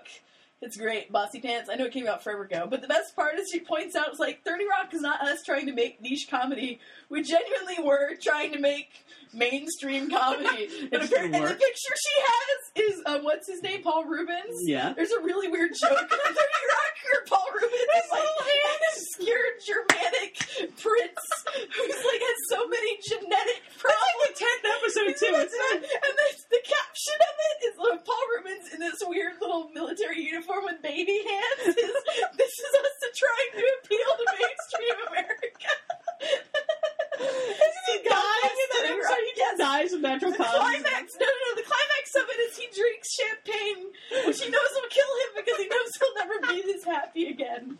that is him trying to appeal to America. I, I haven't seen it since like the third season. I need to go back and watch that. But 30 that's Rock 30 is Rock is great. great. I know 30 Rock, even if it It's the most rewatchable TV. Yeah. It's fantastic. and Parks and Recreation, uh, I've got a big batch of artwork I need to start working on, which I'll probably start watching that on Netflix. I'm really excited. They announced they, they announced today that they finished filming Paul Rudd as Ness, Leslie Knope's That's pretty great. um, competition for a city council race, which Yeah. will be fantastic. is she is she already a little city council person? No, she is running for office, and this is a big thing because, of course, this is her next step into becoming the president of the United States. Is that her thing in the show? Yes, I see. I only watched the first season, but that was so long ago that I. Parks and Recreation. You need to get through the first season and get into the second. and Oh, I, I watched the first season. I can. Pr- pr- Was it you need to get Yeah. through? I'll just start with the second season when It's it gets very good. tedious because it's like six episodes. I know that's taxing. Uh, second season, they make the Indian guy. He's no longer piloting the ship. Now he's chief engineer, right? Anyway, you like Community, right, Bill? Yeah, that's supposedly. They announced officially. Uh, NBC announced that Community is not dead, but it's coming back eventually. That's the great news there. Um, what else? Man, Game of Thrones, I'm excited about coming out back. It's coming back in April. I'm mostly excited because I talked to a friend at work, and um, she was like, "Oh, we should watch Game of Thrones together." And now all of a sudden, there are like a number, like three women in my workplace who want to come over and watch Game of Thrones. they know how rapey it is? We've all read the books and we've seen all the show, the first season. Oh, okay. Oh, you mean for the? We're Oh, not- okay. none of us are. are Oh no, there's been a couple people I've seen where like, oh, I think I'll get on that Game of Thrones, and they're like, oh shit, when they actually see what the show is like, you know. It's well, I mean, it's it is what it is. But regardless, I just think it's great that it's going to be us ladies watching Game of Thrones, That's pretty great. yelling at TV. I Oh my Jorah god, Mormont. Daenerys, put your pants back on! I just want it to be the Jorah Mormont show, and I'd be so happy. Does she get clothes in the book? Like after she walks out of the fire, or she, that's just how she spends the rest Anyway, of the series. Anyway, Mad Men comes Hey, back. I'm just saying, I got friends coming over this weekend to watch the. Uh, uh, a bunch of people coming over this weekend. We're going to start watching uh, the uh, the first season of uh, Game of Thrones. Everyone's caught up before the second season. Yeah, man. Game of Thrones. Game of Thrones. Game of Thrones. What is it about bullshit Mad Men you want to talk about? You you like Bad Men? Uh, it was announced uh, this week that Mad Men is coming back on March 25th. I don't know anything about it other than John Hamm, the guy who plays Don Draper, is directing the uh, the first episode. Uh, it'll be interesting what that show's like because the last season ended on such kind of a wet fart of an ending. Uh, the third season of Mad Men ends with half half the show getting, uh, pretty much the show getting cut in half, where half the characters are kicked out of the show Hmm. and change of venue. And they, it was almost like a reboot of the show, which is a Hmm. hell of a way to end on a series yeah. uh, that was the third season, and the fourth season, which was the last one, just ended with Don Draper kind of getting engaged to the wrong person after he almost got engaged to a couple other people. It was kind of like it was such like- a. This is like Jeeves and Wooster. I know it, it's it was such like a weird kind of like soap opera y kind of limp uh, ending, which it sounds like was intentionally limp. Like the guy who in charge of the show was like, "Oh yeah, no, this is just we were- like everyone after this the season before ended on such a big bang. Everyone was expecting like maybe New York was going to explode or something at the end of this episode of Mad Men. Or the, but this season just ended with like, nah. Uh, but it'll, uh, Mad Men's a good show. I'm, I'm I curious to see how that goes. list. They just announced today, actually, that the Ultimate What? Spider-Man TV show will be coming on in April. Is it cartooned? Yeah. I'm excited about this. It's it's character designs based on Stuart Immonen's design. Oh, really? He's running Ultimate Spider-Man. Um, Brian Michael Bendis is actually involved in the writing, and the showrunner and head writer is Paul Dini. Ooh, And shit. you'll like this. Guess who was doing the voice of um, Nick Fury? Emerson Todd. Oh, really? Yeah. It took me a moment to think. Oh man, it's fantastic. And I think they got J.K. Simmons to be J. Jonah Jameson. oh, really? sure. Again, that's great. Like they they, they released a little. that um, could that could be the next Batman animated Yeah. series. Like I'm that could be saying, really I'm good. kind of tentatively excited. Ooh, And It is great because it's uh, my wife was making fun of me because it's Jennifer Hale as, as Mary Jane, who of course is the voice of Lady Shepard. And I, I watched this little little tip trailer thing for it. Did I say something wrong? no. Okay, look at me. You sound like you said tit for a second. That kind of made me smile. Dude, you sound like there was this little There's tit. a Like there is a No, little a tit. little, a little clip online that Sir Eminem post, posted to his Tumblr. Basically saying, because Stuart Immonen is kind of rain cloud. I love him, but he's a rain cloud. He's like, it's nice to see some of my designs made it to television without being totally changed. I'm like, oh, Stuart, you're Wow. so cranky. Anyway, there's this great little clip, and there's a part where Peter Parker is like having a fight, and like Mary Jane, and the microphone just fell over. Wait. Oh, I'm sorry. That was me. Um, Mary Jane is calling, and, and anyway, I'm like, hey, it's Jennifer Hale. She's kind of doing her Commander Shepard voice. And I keep forgetting that I'm a, a voiceover nerd. Yeah. And so I've, I've heard Jennifer, Jennifer Hale since we're on, Carmen San Diego. I, I know many of her voices. And I'm like, oh, See, I only know in- her through Mass Effect. Yeah. I'm like, this is in the Mass Effect, general Mass Effect vein. And Yeah. my wife listened to it. She's like, no, not even remotely. Aw. So what do I know? Anyway, Uh, that's I- my anecdote about that. I, I'm sorry. I, microphone fell over because I tugged it while uh, adding something to the list. Like uh, Avatar: Oh yeah, Legend of Legend of Korra. Is supposed to be coming out sometime this year. Man, I will watch the heck out of it. uh, which is the series to Avatar: The Last Airbender, the fantastic Nickelodeon show. Yeah. Uh, no specific air date has been released yet, but although it sounds like this is going to be a full series, the original I'm pumped. announcement for the show was just going to be like maybe half a dozen episodes. It was almost going Like to a just be a little miniseries, mini series, but it sounds like this is actually going to be the start of a whole new show, Rad. which sounds very cool. It takes place 70 years after the end of the last uh, Avatar series. I need to get Jen and Kip. have- I've still not watched the original show. Man, they got They've it. got a small child who and loves it's also her- their their vein of that yeah, they're crazy intricate world building and great characters. Like I man, and maybe after Game of Thrones is over, I'll browbeat them, force them to watch the original uh, Avatar. Your, your favorite cartoon is coming back, Breaking Bad. Breaking Bad, yay! Sometime this summer, Breaking Bad. Holy shit! Uh, last season ended fantastically. Shit got fucked up. Breaking Bad makes you want to kill yourself. It's great. And of course, Doctor Who. A small Doctor child was happen. poisoned. That was the finale. of la- yeah, they, That is why I will never watch Breaking Bad. Did I just say that? I just- in my mind, I genuinely imagine what's his name, Bryan Cranston is that? Yeah. I imagine, I genuinely imagine him on the porch. It's kind of equally in my head. He's just sitting on the porch, There's just smoking, like drinking a beer, and their small child just wanders down the street and collapses. Just like one shot, this kid lying in the camera. It's like freeze frame Breaking Bad. you need to write the finale episode. no, this is it. Your finale episode, the same thing. He just shoots a kid. Put a little cartoon pistol. Shoots it right in the kid's neck. He's got a little blowgun. Jesus. I can't even talk about Breaking Bad because so much fucked up shit had happened in the last season, but like Yeah. half the cast got killed, blown up, shit fucked up. Yeah. More Doctor Who will happen inevitably. Yeah, Doctor Who comes back probably sometime this September, October. We'll see what Um, happens with that. Bryan Fuller's Mon- Munsters remake, man. Yeah, I'm assuming that'll be coming out in time for Halloween. No, no one it has not been announced who's going to be in it or what's going on with that. But yeah, Bryan Fuller, the guy who did Pushing Daisies and what's the other show? Wonderfalls. Wonder The one that I like. Still can't get into Wonderfalls. Love Pushing Daisies, and he's vice versa. Yeah. Uh, he also used to write, write for uh, Star Trek: The Next Star, or no, not Gen. He wrote for Star Trek: Deep Space Nine and Voyager for a while. The guy's super think cool. he was a Buffyist. too. Yeah, I think so. He's of that school of nerdism. Uh, but yeah, he's a really cool, smart guy, and for some reason, he's doing remaking the Munsters. Man, remaking the Munsters in the modern climate. That's kind of a great idea. That could be fantastic, but that could also be what the fuck lasts two episodes. The second one doesn't even get aired. I really want it to be a genuine remake where it's like got a laugh track and everything. I know you Like can get camera? really kooky with that. but yeah. just fucking weird. That Yeah. would be amazing. I know that's not what it will be, but man. But man, if you really bit into the whole like stupid like if you made it like small wonder where it's like intentionally like you're playing on that zeitgeist of crappy yeah, like yeah old sitcom stuff that could be really hilarious. yeah. Like no Well, budget, like it's always like Well, on the one fair, set. It's not like Bryan Fuller is afraid of failure. He's I know, getting used He'll just do at whatever the fuck, yeah. He's, Yeah. he's got five more shows lined up that he can Right. make once this fails. Yeah, and, and Powers, the Powers TV show, maybe. You added it to the list, I know. but they just barely greenlit the pilot. I don't know. Well, it, it's it's just like pretty surprising how quickly TV shows get Not on turned around. FX. FX is pretty ponderous. Oh, it's on man. FX. Yeah. I love FX. What else has FX done? I read FX even makes TV shows. Yeah. Did they do? They do. The thing I'm most familiar with them is they do the Louis C.K. show, or more to the point, Louis C.K. Oh, that's that's an does FX whatever show. he wants. Yeah, I think that's some other stuff. I think they do, they do like Justified and some other stuff. Is he playing uh, Deena Pilgrim?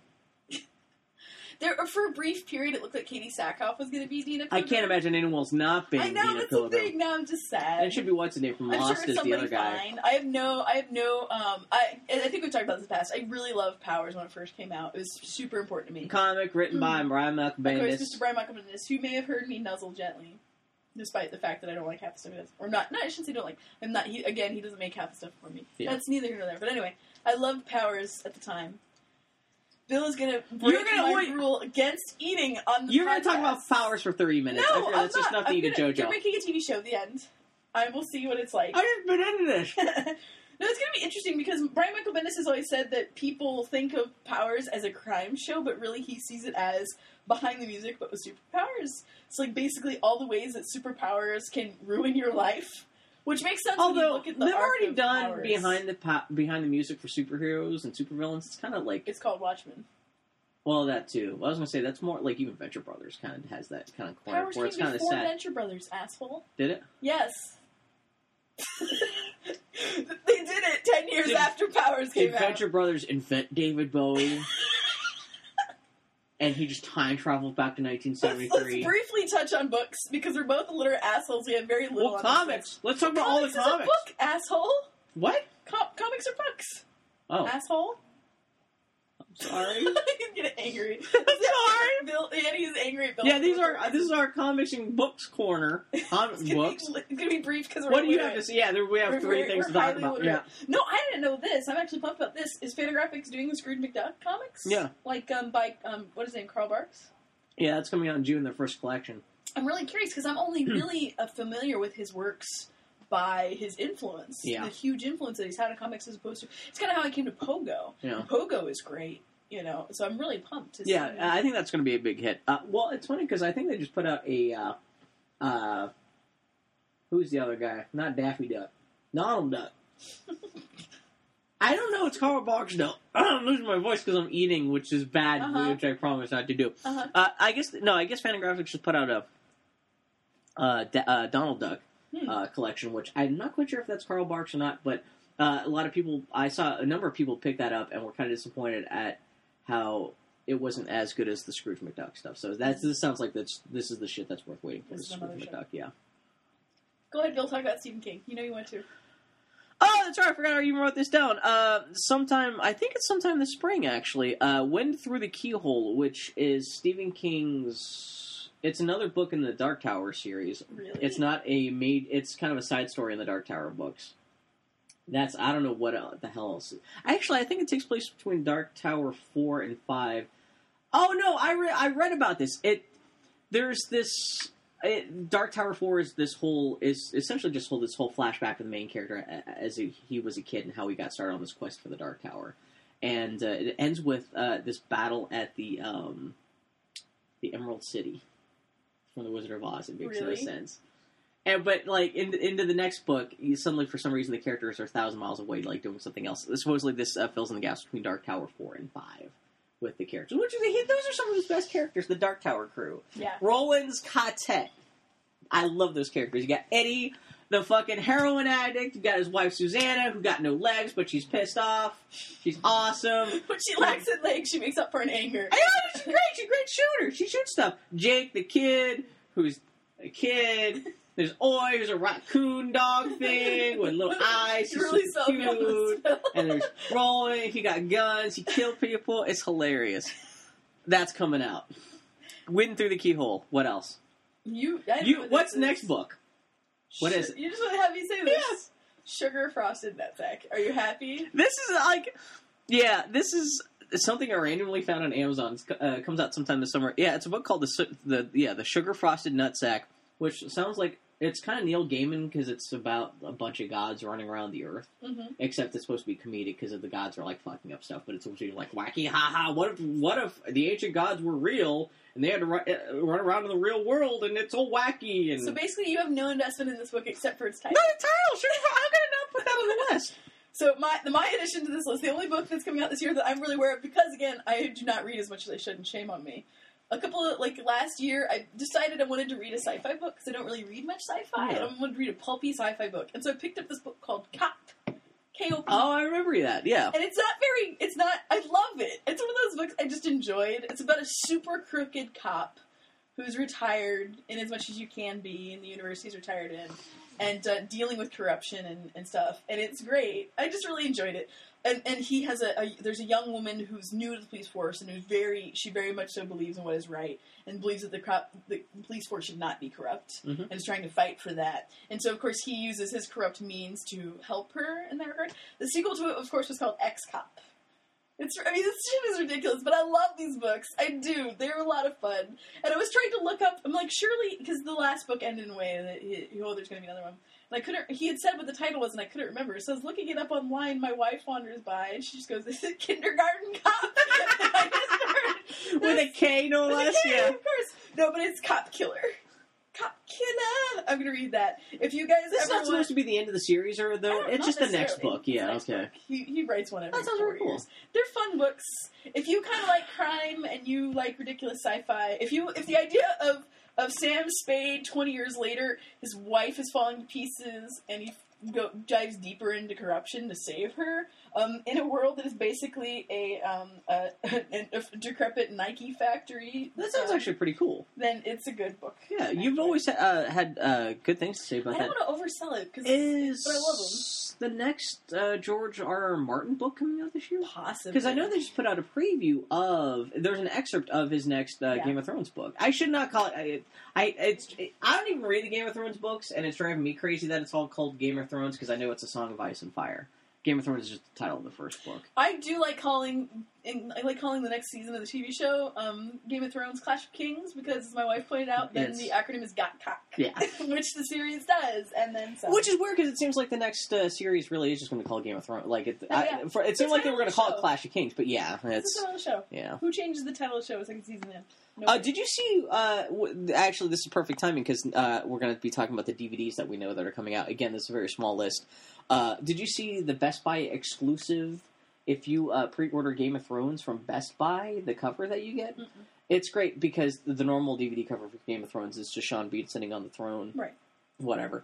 The Best Buy one, you can choose from one. It's either House Stark or House House Tar- uh, Targaryen Oh the. House Stark one is kind of like fucked up kind of like just looks just white with you know the wolf emblem on it with no text. It's just the picture Nice. with it just says you know winter is coming at the bottom. Nice. And the Targaryen one is just jet black with like the red dragon on, it. and you know ours is you know what's what whatever the Targaryen What thing is is. Blood is shame on me. blood is fire or whatever the hell it is. Oh, but that's it. You can choose from one of those two, which that's fucking great. It's great. Pa- it look that's one of those things that looks you know You can't say they biffed the presentation on this series. I'm no, saying. and it's mostly the, the the DVD slash Blu-ray is supposed to have a lot of special features. It's really interesting because I saw a lot of the special features on the DVD set for Game of Thrones, which is sounds like it's coming out right before the show comes back Mhm. onto HBO. It sounds like a lot of it is world building. A lot of it is Yeah. just explaining the gods of Westeros and the politics of Westeros. It's really great because they're trying to invest people in the world so they'll want to come back and for the second season. Yeah. like ex- they get a better grip on what's going on. That is what world. great and what is terrible about Game of Thrones. Because Yeah. the excerpt they, they release, I'm like, I could care less about these characters. That's the problem with Game of Oh, the excerpt from the next book that's I out. love, I enjoyed the hell out of Game of Thrones. Last book, I barely can remember half these people. Wasn't like he uh, brought in a whole bunch of new characters that no one gave a Well, shit the about? thing is, is that the last book and the book before were actually supposed to be one book, yeah, and he just split them in two. it just doesn't work. Well, it's not that it doesn't work. It's just that by its default, then you're dealing with characters you're less invested in. Yeah, He, he he believes strongly in adding new characters to expand the world.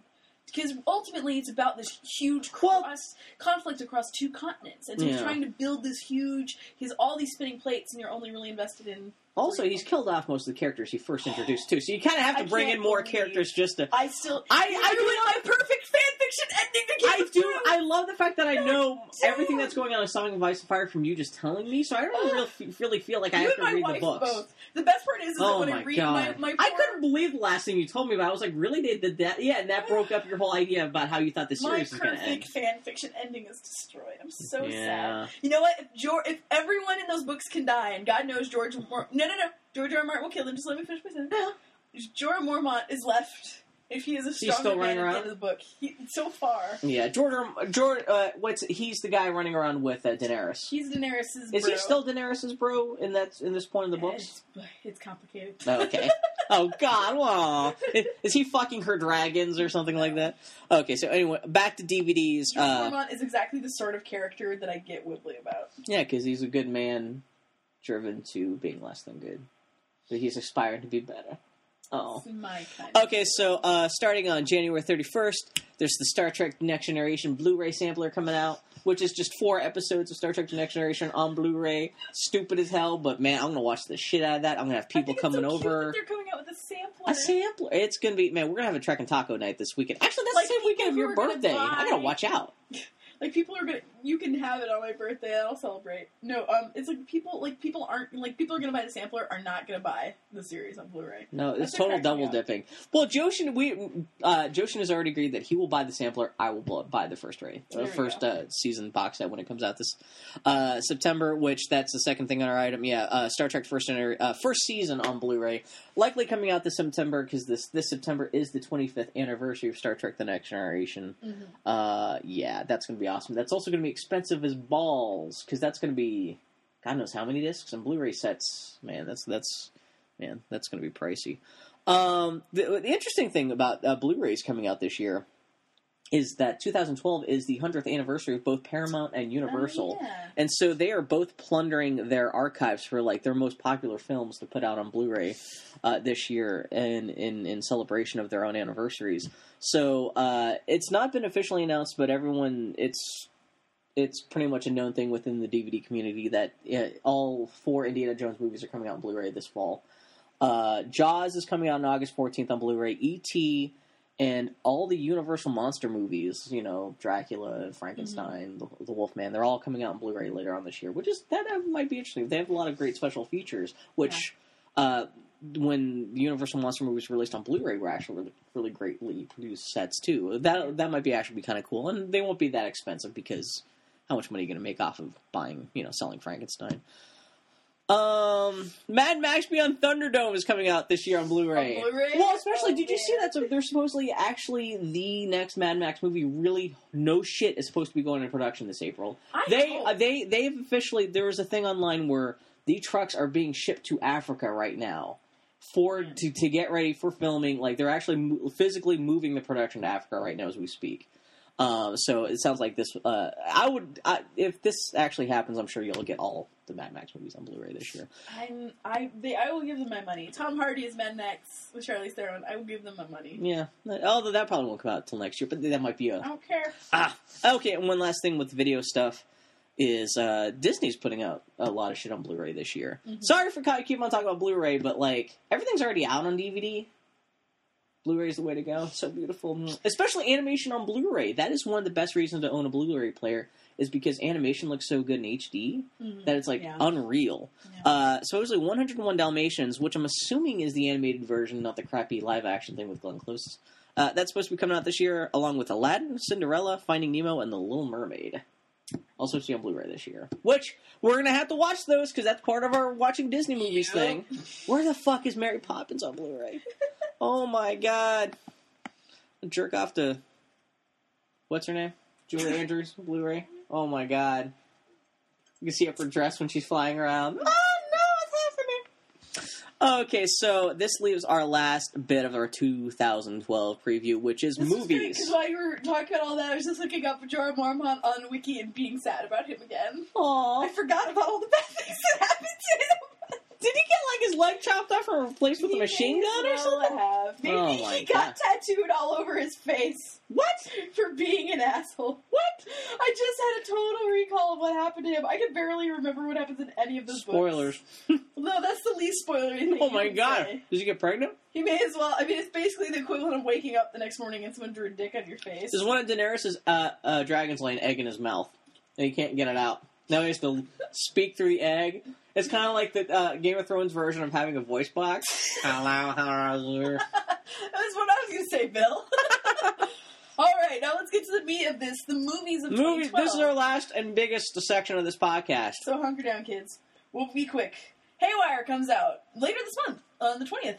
No one else cares about Haywire. I'm excited. Steven Soderbergh decided he wanted to make a movie for this awesome. Do you like it because the chick looks hot, or because the No. action looks good? The action looks good. Oh, okay. They released the first five minutes online. The fight scene is great and brutal. You said, I'm pumped. yeah.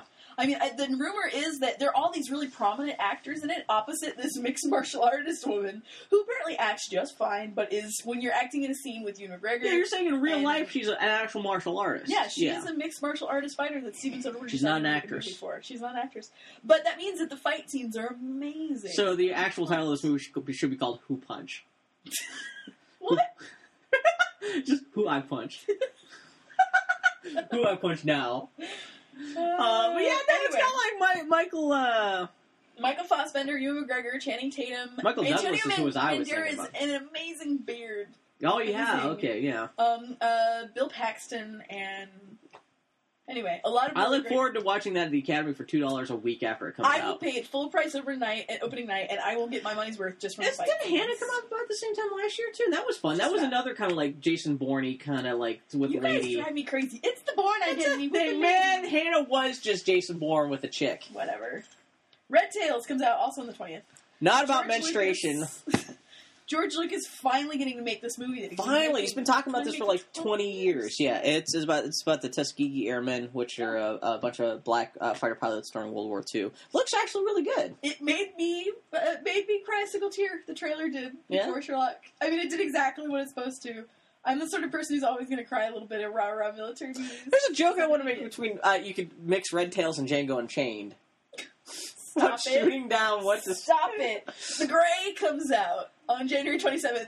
All I know about The Grey is the end of the trailer. The Grey is is, is I haven't seen the trailer yet. well, the last shot of the oh, you trailer told me about this. is Yeah. Liam Neeson in the cold, in presumably the Antarctic or someplace where it's just snow and wolves, and the wolves are about to attack him. So it's about a downed airplane, right? So he takes all the little tiny little liquor bottles and puts them in between his knuckles, puts electrical tape around them, and then breaks them and jumps at the wolf. So that's it his pretty much- Wolverine claws. it pretty much sums up Liam Neeson's career post, like post Taken, all in one. Wow. Every time I see a trailer for The Grey, it makes me think of Kate Craig's great little comic about, um, Um, or she did about a down, a person surviving a downed airplane, which is actually really good, and I can't remember the title of it. But then I'm like, you know what? That she did it in a nice, really awesome, subtle way, much more subtle than Liam Neeson So, with fistfuls. The actual title of this liquor movie is "I Miss Miranda Richardson. I'm going to kill everyone." Well, that's I mean that's the implication is that basically he lost his wife in a terrifyingly. We're talking about Liam Neeson, not way. Liam, Liam Neeson's character. Yeah,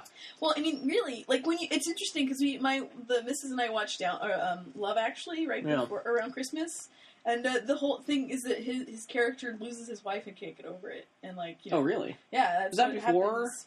That was a long time before was, she oh, died, that though, was like ten years ago. It was right after 9-11. Um, but uh, um, no, and he, so he's been clearly throwing himself into these action movies, which has been his great. Crazy action movies Like, too, not just action movies, but he's been killing If you people. guys have not seen Taken, Taken is the most. I mean, it's kind of amazing. It's like a caricature. There's no plot to it really either. You're like, It's you, steal my daughter, I kill everybody. half of Europe. Just cold blooded murder. What? I don't know what the hell the sequel's going to be, be Well, about. Jesus, which comes out this year. It's a reversal. It's because it's Liam Neeson who's taken, and his daughter comes and kills half of the Are other you half. Serious? I'm dead serious. That's So it's the plot. chick from Lost. Yep. It's the blonde chick from Lost, the hot incestuous sister, Yep. killing it. Oh wow, Yeah. wow, that's a great man. That sounds better than it could be. Yeah. Oh man, I'm pumped. oh man. Heart of Ice is the name of Kate Craig. Kate Craig's awesome, awesome comic. I'm just saying. Everyone should read it, and and then also watch the Grey trailer and be reminded of it, and then be disappointed. It'll be a Grey. mixed media barrage of wolfiness. oh right. man, I told Dylan about that movie coming out. She got so sad because she does Family Man, which is all about werewolves and stuff like that. And she's really Yeah. into wolves. She was like, Yeah. "Does he kill Oh, the yeah. wolves?" It sounds like he's going to eat the wolf's face. Ten-year-old Annie Maloney would be indignant because I was also yeah, exactly. But Oh man. you, you grow older, and now you just want to see people hurt things. well, now I see that movie and I go, here comes the next round of really sad wolf murders for people seeing this movie. But you did, God, idiots are also yeah. idiots. Um, uh, yeah, the new um, Miyazaki movie comes out, doesn't it? Say it out loud. I was trying to get around it. Could you tell? Was I did. I did. I never knew how to pronounce this until I heard the name of the trailer in the see if I can say it correctly. The borrower, er, wait, er, er, Erite? Close. Bar. I, you know, actually, I just realized this. Actually, that's actually the Japanese title. The the American title is. mm, fuck. Anyway, the Japanese title is the Baro Arrietty. Arrietty? Yeah. Fascinating. I know. no, this is based off of the Littles cartoon from the early '80s. Even in Japan, everyone said that was it was an okay movie, but it's not one of Studio Ghibli's best. So it's just like, it's not it's not a Miyazaki movie. It's not directed by Miyazaki. I think it's I think this is the first uh, directorial effort by someone else at the studio, which is always nice to see a studio like that Yeah. kind of throw out a movie to someone who's uh, not quite so experienced. I think the script may have actually been written by Miyazaki though. Hmm. So if it's not a good movie, it's probably his more his fault than anything else. You know what? I never regret going to see animation like that on the big screen. Except for the Howl's Moving Castle. I enjoyed seeing that on the big screen. Oh yeah. I was surprisingly the only person not cynical about that movie. Oh, okay. I, I because again, I need to see that again. I haven't seen it since that you, was out I, in you will ne- it is never a waste of money to spend ten dollars to see a Miyazaki movie on the big screen. Yeah, but yeah, the Barrows Arrietty is uh, about a little. It's it's based off of the old book, The Borrowers, Yeah. By someone I who I who the fuck knows. Uh, and so yeah, it's it's the Japanese adaptation of that essentially. So The next thing that we hear about that would release out of that would have been Oh, this is a Hansel and bitch. Gretel Witch Hunters, except it got pushed back a year. tell tell you you've always been telling me about Hansel and Gretel Witch Hunters. You tell the audience about Han- Hansel and Gretel Witch Hunters. embarrassing to say why. No, Hansel and Gretel Witch Hunters is. Uh, uh, to be fair, I only know about because One photo. no, no, no, no, no. I only knew about this movie a while back just because Zoe Bell is the stunt woman who I really like. She was. Oh, she's just a stunt person. She's, She's not a person in it. it. Oh, okay. So I have like So a she's- Google alert set up for Zoe Bell, and then it's like she plays a tall witch, so it's a really big role for her. Needless to say, no, it's um, it's uh, there. It was one of those movies. It's like, oh, we're gonna make dark fairy tale movies now. So of course, it's about Hansel and Gretel having grown up. Oh, I didn't realize this is. Anyway, yeah, go ahead. Yeah, but I mean, it's totally of that whole wave of dark fairy tales, and it's fully completed. It's in the can, and they pushed it out a year, which is always a good Yeah, this was originally supposed to come out in like a month and a half. It's been booted until next January. Well, they haven't even released a trailer. There's been one production still out, and this is the only reason why I keep following this movie. because, and I feel awful, but Gemma Arterton is in it, oh. and this picture gives just stops my fate, like entire brain every and time. it's I weird because it. like Annie's technically gay, but you're not gay for many women. But this photo broke Annie. Um, why? It's it's I'm- Gemma Arterton who played uh, Agent Strawberry Fields in the last James Bond movie in black leather with this giant like gun thing. The, the best part is that eventually my brain started again, and I look over at what's his name, Jeremy Renner. Jeremy Renner, who is has like a crossbow, Yeah. and it's it's supposed to be trees carved in. Well, yeah, it's supposed to be kind of weirdly like- dramatic, looks but like veins. yeah, it's it's really questionable. I don't know, this movie but is not going to be very good, but I will go see it so that Zoe Bell will get two dollars in residuals. I know they're they're fighting Famke Janssen. Yeah. she's the big bad in the movie. Yeah, but she was. She was. Most people know her because she was um uh Jean, Grey. Jean Grey. yeah, she yeah, she was also she also played a, a, a, bad guy in one of the James Bond movies Oh, like ten years ago. Yeah. She played Xenia Onatop. She well, she was in the Goldeneye Her movie. name was Onatop. Yeah, because oh, uh, James Bond movie. The only reason I know this is from the N64 game. She would kill people by crushing them with her thighs while fucking them. I'm dead fucking serious. This is why when you guys are like, oh, it's Jason Bourne with tits. Do you know how happy I am to see movies get made because, well, it's like Jason Bourne but with a woman. I am so happy because otherwise, what we get from women in action films is goddamn James Bond movies with goddamn women who kill people with their thighs. I don't care. Stop brushing it off as Jason Bourne with a woman because I want to see more action movies with women so I can be picky. I can't Yeah. afford to be picky right now. If it weren't for James Bond, uh, you wouldn't have Gem Arterton uh, killed by being drowned to death in motor oil. Was that the last James Bond movie? I think so. Well, she's only in the movie for ten seconds. I didn't know. I had no idea you had such a crush on her. I She's know. hot. She's No, one of those women. She looks like a newborn baby chick. She was she made the Prince of Persia movie vaguely tolerable. See, I need to see that. But it's funny that like this black leather outfit just has a mixture of that and that, that I don't, character I don't want to talk it up uh-huh. like it's like oh black leather. I don't know. There's something about that still just makes my brain. She looks like a badass. She's not like stop. I, I'm just saying. I It's don't. gonna be awful. I We don't spent- disagree. We spent too much time talking about this. Yeah, this is that- an awful movie. it's gonna, that the studio believes so little. If it even ever They're comes out. a year. Yeah. Because this is what they're saying. So of course, Jeremy Renner was in the last Mission Impossible movie. Which yeah, just came which out. did really well. And they are saying that they're pushing this back so that, they, that Jeremy Renner will have more awareness around him because of the Avengers movie. Is Yeah. what they're claiming. But if he doesn't have enough awareness from Well, the I just by this point, yeah. I also just realized with this being another dark fairy tale movie, this they might be also waiting to see how well the two shitty ass Snow White movies are coming out this year. you know, really, what's going to happen in a year? We're going to find out it's direct to DVD. Yeah. That's the end of That's the what's going to and that's going to be the end and of the then dark Annie fantasy. can watch it shamefully in the privacy of her own own home, like God intended. I just picture you, the masturbating female thing on Reddit, that slick, slick, slick, slick, just like with little, like, yeah, with that little picture on the TV behind you, just going, Thanks, Bill. yeah. Um. John Carter of Mars comes out on March yeah, 9th. Way to change subject. Yes, John Carter of Mars. No, it's technically just called John Carter. Oh shit, that's right. They're not calling it of Mars because that's too weird. Because John Carter makes is more distinctive. Did you hear why they got rid of the of Mars? No. Supposedly it's because the uh, Robert Zemeckis movie that came out last Oh yeah, Mom, Mars, Needs, Moms, tanked so badly. now suddenly no one in Hollywood wants to make a movie with the word Mars in it. Wow. Supposedly that is the canonical reason They're why. not wrong. That's Dude, I'm just saying. Ma- the word Mars was the last problem Poor that Mars. the Robert Zemeckis movie had. Aside from the fact it was all G- CGI stuff with a really weird. Oh god, that looked terrible.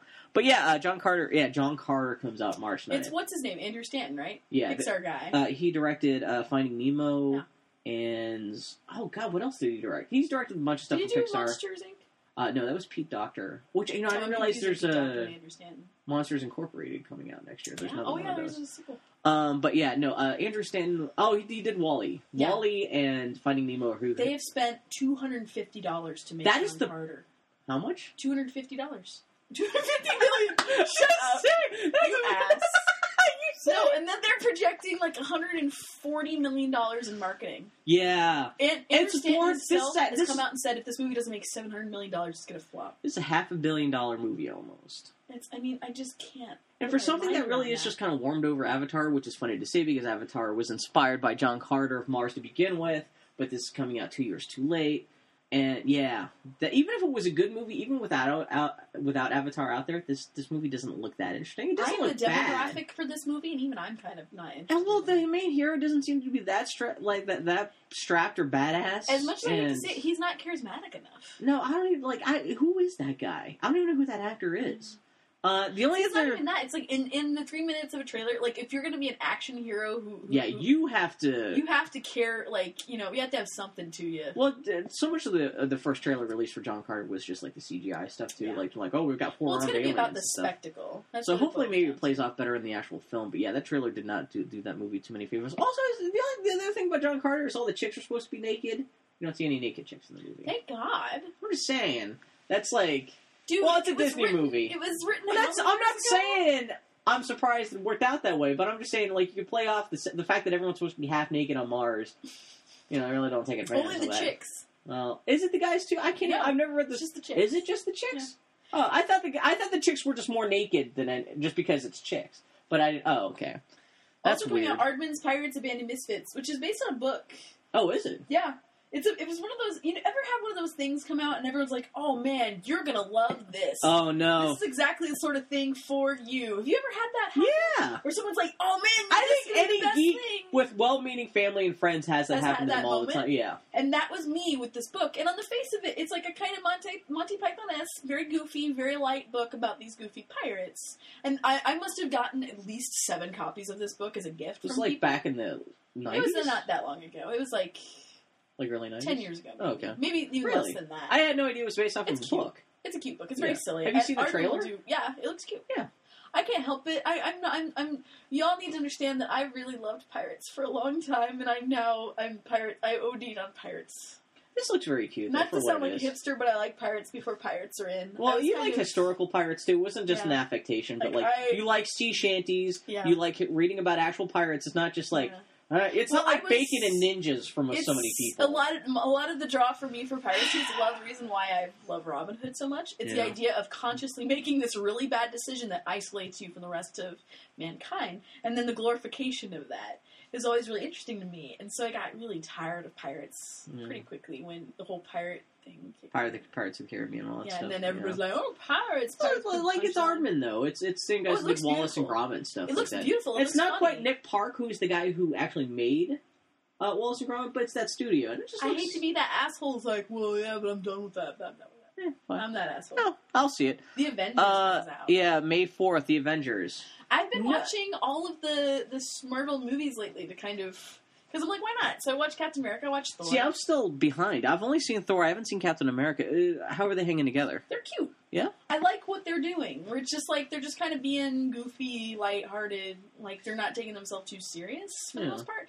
They're just ma- trying to make a fun movie, and God bless them. That's all they should. And be it's doing. Joss Whedon. I mean, this will be a great test to see how well he can hang as a you know major motion picture Yeah. writer and director. What I'm really like not.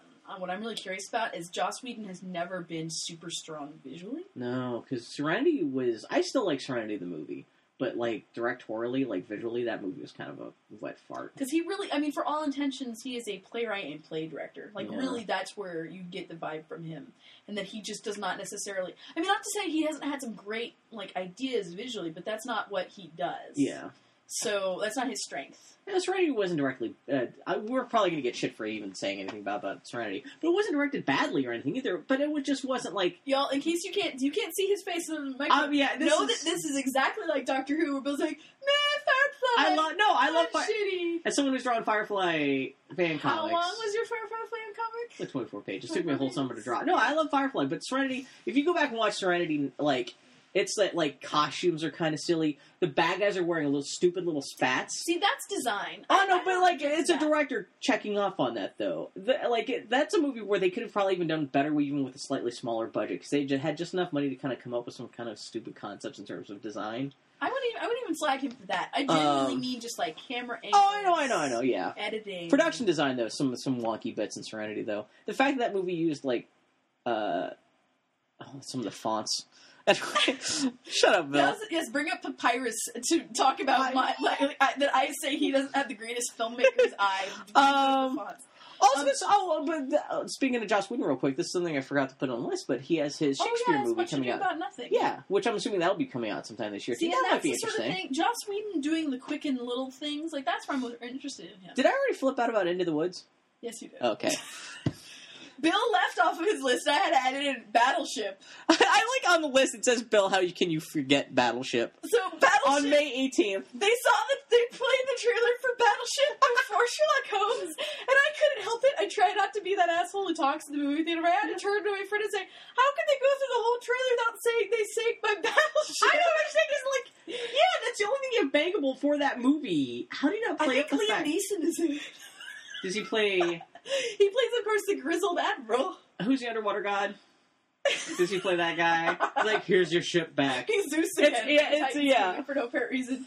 No, it Oh, looks awful. I've only with seen the first trailer that came out last summer. so bad. How did that It's, it's a hilarious happen? idea, Battleship versus I know. It's like I mean, it's like an SNL joke. Oh my How god! did it happen? It's amazing. Anyway, you had a How have they not had an operation movie yet? that'd be hilarious. Dude, a guy who screams every time like they touch his bones.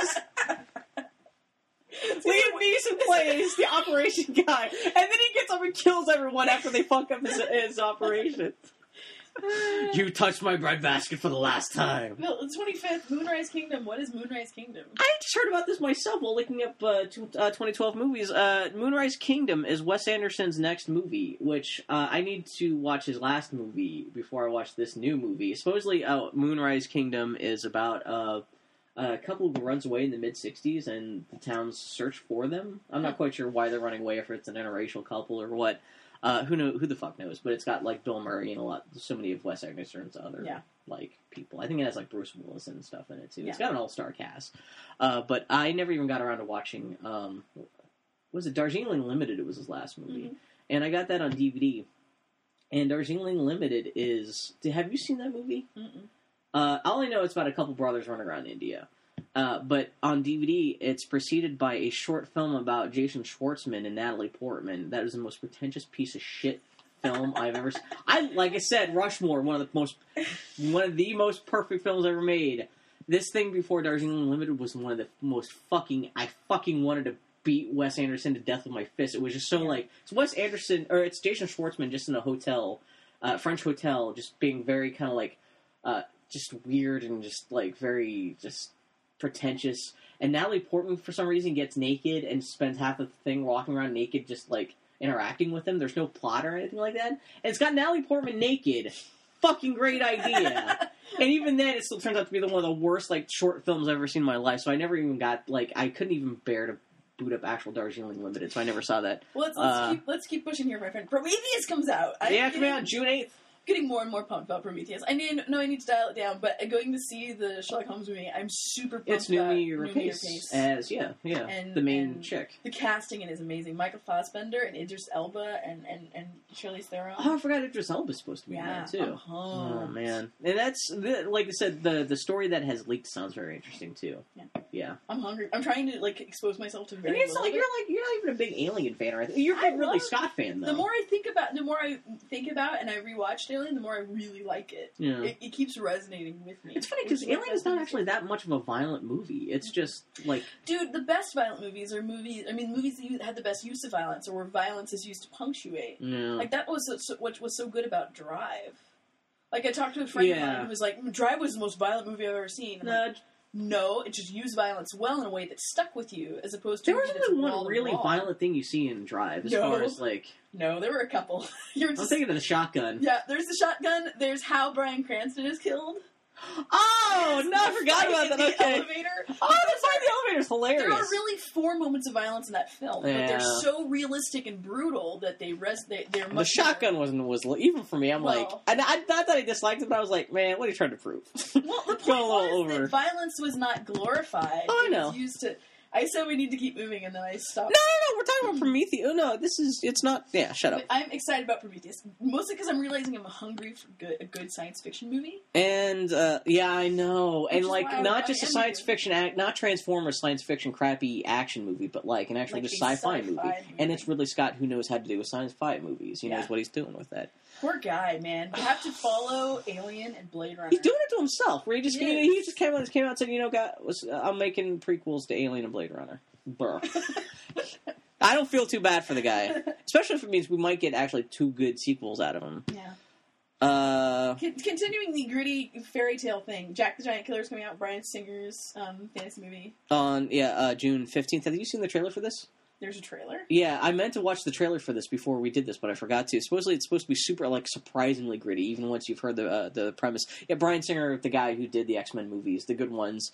Um, well, no, the last X Men movie, he produced it, he didn't direct it, but it was still Producing good. just means you sign the check. I know, but he also directed in the first two. Second X-Men X Men movies. good. Yeah, it's good. Uh, but yeah, this is his uh, Jack the Giant Killer, which I guess is Jack and the Beanstalk, but it's Mhm. super gritty and fucked up again with dark fantasy stuff. But I haven't seen the trailer. But that sounds interesting. I don't know. Um, what Brave else? comes out. Brave The, the first Pixar film with a female protagonist. and a female co-director who got fired halfway Got through. Fired. Yeah. That's kind of a bummer. Well, I, I'm surprised I'm not more pumped about it because it, it ha- looks like everything that I would want, and I'm not not pumped about it. Well, they only had the one trailer radar. that came out a couple months ago. They really haven't started really telling anyone about. Like, it'll be once we'll find out more about it soon. I'm sure. I'm looking forward. I had to add this movie to Bill's list. Bill, for some reason, didn't have this list. I never heard of this. This is Channing Tatum, be, who who is like in GI Joe. I think that's the first thing people know of him. I have heard of the name. He was he, in his earlier life. He was a male stripper. Oh, really? He was a male stripper. If you look it up on the internet, you can find him doing his thing. And so Steven Soderbergh made a movie. What the hell is wrong? Steven Soderbergh. He makes like three movies a year, and they're all about the weirdest shit. well, the best part is these next movies are like some of his last movies. He's making two more movies after these two, and then he's done. He says. So He's- we'll see. He's gonna anyway. just he's gonna found his own fart museum or something. So a movie's coming out called Magic Mike. This is the extent of what I know about it. Channing Tatum, Channing Tatum is a male stripper, and he teaches this other dude to be a male stripper, and I'm gonna go see it. Of course, I'm gonna encourage That's that. gonna be this year's Bridesmaids. I'm gonna go see Did that. you see there's a push for Bridesmaids to get Best Picture this year? Yeah, That's an interesting idea. yeah, Yeah. More power to him. You didn't like that movie that much, huh? I didn't object to it. I saw a TV edit, pan and scan TV edit. Was that what we what, what you guys were watching in the hotel? yeah. Man, we watched it uh, un, unedited on, on DVD. It was cute. it was okay. Anyway, yeah. Um, Amazing Spider-Man comes out. On J- uh, July third. I will go see it. Yeah. I'm pumped about what's her name is Gwen Stacy.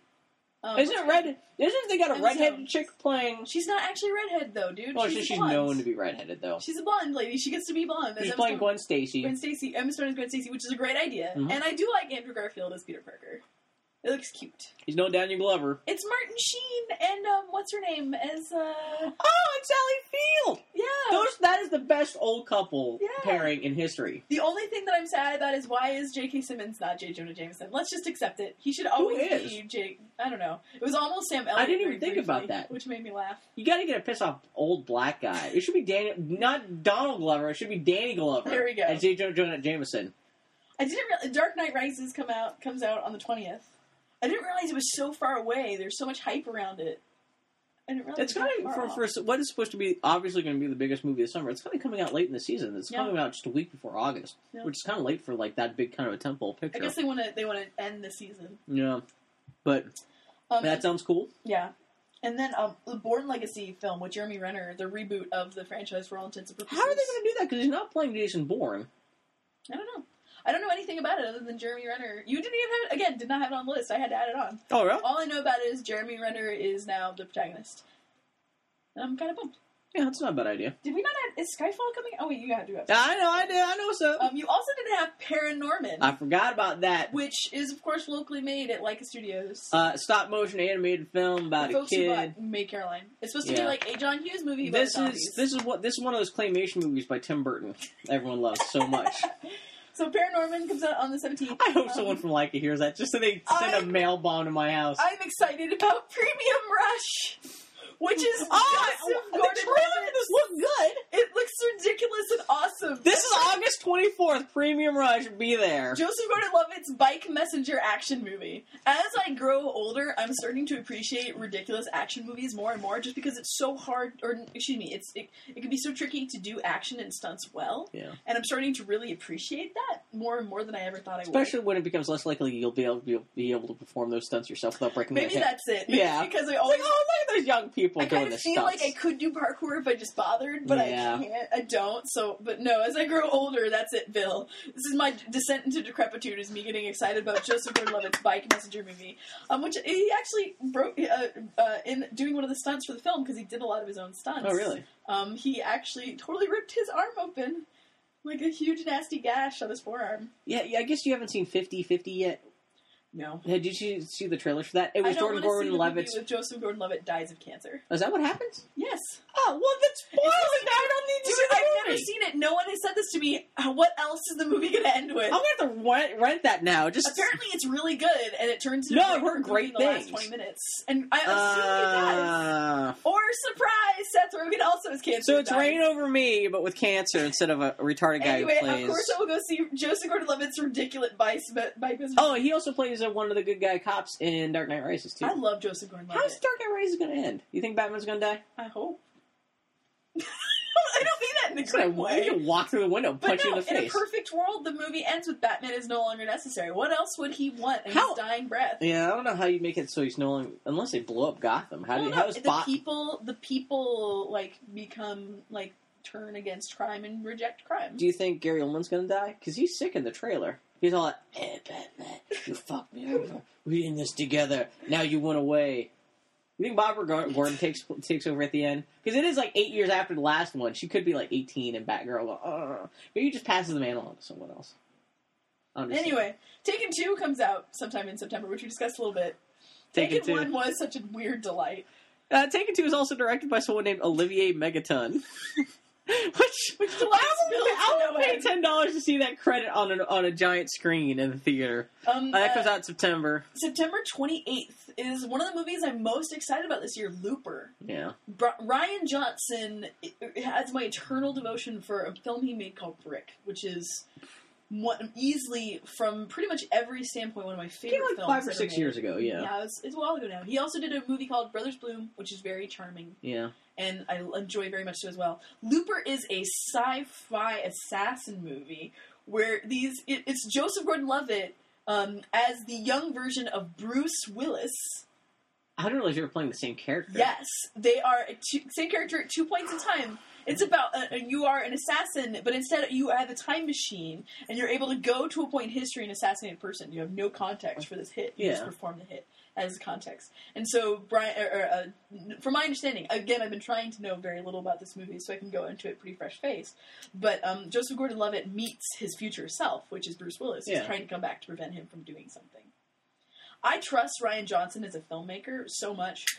His his movies are a very clear vision every time. Yeah, he knows what he wants to do. it Yeah, doesn't like matter. Brothers yeah. Bloom, I did not like. So I enjoyed, but I had I, I didn't like so much the first time because it wasn't the movie I expected him to make. Yeah, But every time I watch it, I see what. A yeah. Brothers Bloom it was kind of interesting to see your reaction because you thought that that was going to be more of a like a heist kind of. Well, I mean, ha- half of Brick. Brick is such a great pure noir. Well, Brick is so arch Yeah, where it's yeah so noir, yeah. and and Brothers Bloom was positioned as yeah kind of like a card For all sharp. intent, kinda yeah, Brothers Bloom movie. is very much so a '60s, like very much like it's it's kind of like a period film for all Yeah. intents purposes. It really is. But Rian Johnson, I will watch anything he does. yeah, ever. he's he's an interesting guy. His brother does his music for his own movies and stuff Yeah. like that. He's he's a he's he's Uh, he's also directors like Edgar Wright, where I cannot wait for 30 years in the future where I can buy a retrospective of all their work. yeah. buy that box set, it's gonna be Yeah. fucking awesome. Oh, even even the man. clunker movies are gonna be a hell of a thing to watch. Oh. Also, this uh, just even from reading this list, it seems like this is somewhere everyone's gonna get OD'd on Jordan Gordon Levitt. Joseph Nope. Gordon Levitt. There's three movies in a month and a half that he's coming I out don't with. care. He's amazing. She, I know I love him to death, but damn. Uh, what comes out? Skyfall, Skyfall. October 16th. I'm only interested because it's Sam Mendes. And, uh. Did you uh, see who's scoring the movie Thomas Yeah, Newman? Thomas Newman. So it's from make the joke. from the makers of American Beauty comes hardcore action movie. I'm pumped. Shut up. Okay, here's the thing. The last Jim Fun movie was such a meh. Like, Well, that's one nice thing. Like, Quantum of Solace was. I don't think Quantum of Solace was was It terrible, bad. but it was nowhere near as good as uh, Casino Royale. Yeah. Which at least this movie couldn't be a hell of a lot funkier Yeah. Than Quantum of Solace. So it's it can only go up from here. Not that that movie was that Sam bad, Mendes and Thomas Newman. Road to Perdition is one of my favorite films of all time. but oh, and it's got James Bond. Yeah. I didn't think about it. Even one of the Daniel cast Craig members is is the in Road thing. Perdition too. Yeah, they need to dig up Paul Newman and make him the bad. I hope he. They, they should say like because it's about a satellite that Yeah. the spy satellite that falls from the sky. Yeah. It should be voiced by Paul Newman clips from There old we go. movies. From Cars. I ate thirty eggs. Also, I think this is a it's a James Bond movie with Rachel Weisz in it. I think Rachel Weisz is in it. oh really? I think the rumor was she was going to be the, oh man, if you bring back which would have been amazing. Oh man, if they were to have her as the villainess who get all naked, and then you bring back the corpse of what's her name, Verna Fields. the joke Phil's trying to make is if Gemma Arterton and, and Rachel. Oh were no, no, no, no! You have her. No, no. I'm thinking of who's the chick from the first one, Vesper Lynd. Oh yeah, um, Eva Green. Yeah, Evergreen, Green, Gemma Arterton. Oh my God. The joke Phil's trying to make this is a trifecta of women that Annie is in love with. James Bond has his own little Annie Maloney funded harem at the end. Oh my god! And then then I can watch Daniel Craig fuck them, and I can watch his butt. So I love Daniel Craig's butt. This is Bill's one slight descent into homosexuality. Oh, oh Was posters for Cowboys vs. Aliens? That's his ass! Bill kept going, man, Daniel Craig has a nice butt. I, I, well, I'm not one of those guys who like I like I never think about guys' asses being hot because because I'm a straight guy. I'm thinking butts are butts I guys. I never noticed and that's one of the times I'm like, wow, his ass looks great on that Nice poster. butt. Bill's like, did you see his butt? His butt doesn't look that good in the movie. I think they got it like a canned ham, putting putting denim jeans and photoshopped in that movie poster. Anyway, uh, We're almost done. We're getting there. December, December 14th, The Hobbit comes out. The Hobbit Part One. Oh, is it part one? Yes. They, they- for some reason, they found a way to break up The Hobbit into two movies. I forgot that Guillermo del Toro was originally going to direct this. Yes, was he did a lot of the creature designs, which they're retaining for the film. Good. See. Dude knows how to do that stuff. Yeah, oh, it'd be, man, Smaug should look super fucking interesting. Yeah, but we won't see that until next year when The Hobbit 2.0 comes out. That's right. The Hobbit Reloaded. Um, also, on the 19th, Kathryn Bigelow's Bin Laden movie I comes had no idea this was coming out. It's untitled. She's just making a movie about Bin Laden. Uh, did you see The Hurt Locker? Yes. With It was a Jeremy Renner? movie. Boy, that was a great movie. That was depressing, but that was a good movie. But yeah, amazing and she film. won. Was that?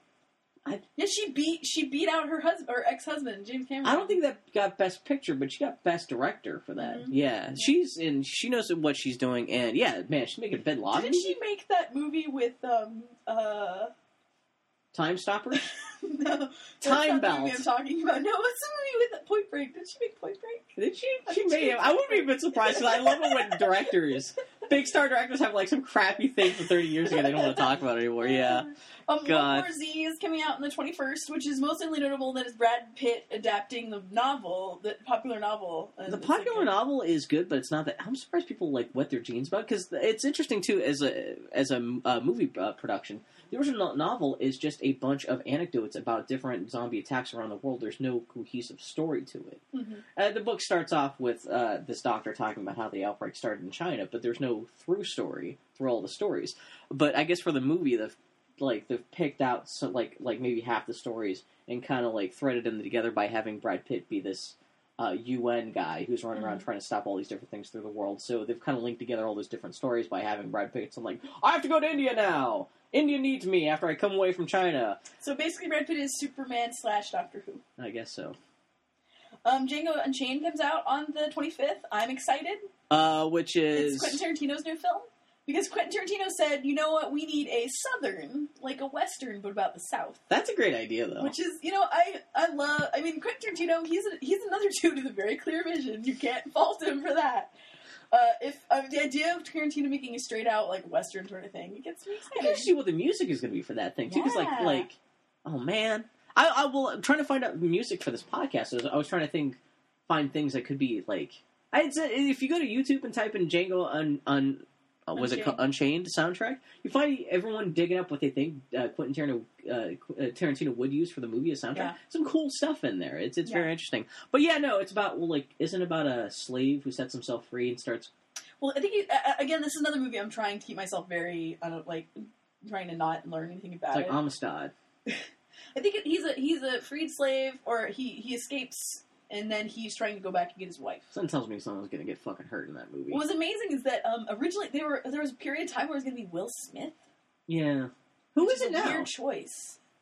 Is it Jamie Foxx? I, I remember they were talking about Jamie Foxx was going to be connected with it, and but it's also starring um, what's his name from Inglourious Basterds. The main German guy. No. Oh, it does have Christoph Waltz. I think he's the um uh, the evil plantation owner. Well, I heard that isn't it? Uh, Or he's like a. I thought no, DiCaprio was like going to be something like that. Oh yeah, that was it. DiCaprio was going to be the evil bounty hunter or the, the evil plantation owner, and Leonardo DiCaprio in a Quentin Tarantino movie. I have to admit that That's going to be a hell of a thing, yeah. It, I think he he had to drop out. Because oh, did he? I think. He Oh, because did. because I can't like so many people who are- in Quentin Tarantino movies are so conscious of being in Quentin Tarantino Yeah.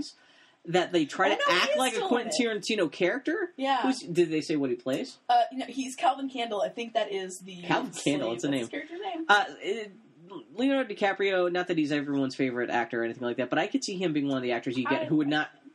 Pre- Oh, I forgot Sacha Baron Cohen is. What? Joseph Gordon-Levitt is in this. See, that's what I'm saying. Of course, Sam. Jackson. 2012, the the year that Kurt everyone. Russell is in it. Uh, I I remember they were trying to get uh, the Postman to be in it. Oh yeah, Kevin with Costner. Wolves, and he couldn't he couldn't do it. I guess he had prior obligations. I, I he I, He he had a donut to eat.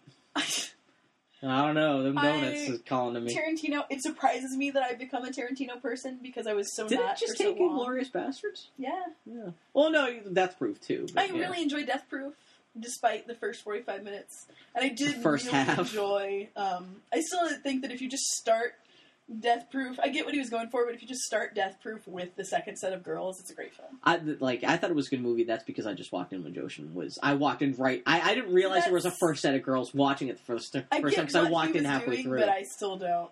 Yeah. I like how the first half is just an excuse for not- lap dances and foot fetishes. Did you not go with me? I went because I went to go see Planet Terror in theaters. I could No, I didn't. I didn't go. Because it was really weird to watch that movie. But you saw the Planet trailers. Terror. Yeah. Yeah, because Planet Terror is a, a B movie of that, or D Z movie that they're spoofing. It is that. Well, it's a grindhouse movie. Yeah. It is a grindhouse movie, and Death Proof is not a grindhouse movie. It's a Quentin Tarantino movie that's kind of grindhousey. Yeah. With affectations to become. The first that w- watching it in the movie. context, I thought it did not work, but on its own, if you skip the first forty-five minutes, it's a great film. How's that for a caveat? God. Um, no, and I loved Inglorious Bastards. It, No, it Glorious surprised Bastards is my favorite. Uh, probably my favorite Quentin Tarantino It movie. me that I've become such a Tarantino apologist in my old There's age. not much to What am I apologize for. I can see people hating Quentin Tarantino, but like, What am I turning into, Bill? have you seen Jackie Brown? No. Oh, really? I haven't seen it either. That's what people always to me. Like, I'll be talking about my uh, favorite Tarantino movies, and Kip, our friend Kip, is always like, "Have you seen Jackie Brown?" He's like, "You don't know what you're talking." about. I'm like, "Okay." Let's Um, pull this into the station. What is left in 2012? there's two things: Great Gatsby. Man, Baz Luhrmann's Great Gatsby. This is all man. These uh, Django Unchained, Great Gatsby, and the last movie are all coming out on Christmas Day. It's gonna be ridiculous. Yeah, Baz Luhrmann's Great Gatsby, In starring 3D. Leonardo No, no, no. in Say 3D. sentence. Say that sentence. Baz Luhrmann's Great Gatsby in, In 3D. That's all you need. I hope he's in. I hope he's in full on Moulin Rouge mode, where it's all like. I hope Kate Beaton designs the film, where it's all like, "Fuck the Jazz Age." Baz Luhrmann again. Clear vision. Have you know? read The Great Gatsby? Yes. Is it good? I want to read it because before this movie comes out, because I have this thing whenever a movie adaptation of a book comes out, that a book that I'm dimly interested in, I want to read the book before the movie comes out. So my, if I ever get around to reading that book, my vision of the book and those characters aren't spoiled by the movie. That's so I, want to read it sometime this year before the movie comes out. Not I that I'll associate Great Gatsby with a lot of shame really why. because I first read it in high school for my AP Lit class. Um, who who had my teacher who was and still is my role model for all things in life, Yeah. Mrs. Hurlin, who God bless her was a wonderful and tolerant woman. Oh, Curlin Hurlin. She had curlers in her hair. Shut up. She showed up in class in a pink. Uh, Her husband's name was Dallas. Dallas Hurlin. What a great Wow. name. Anyway, um, Jesus. Mrs. Hurlin, and uh, at the end of Great Gatsby, spoiler: Gatsby dies.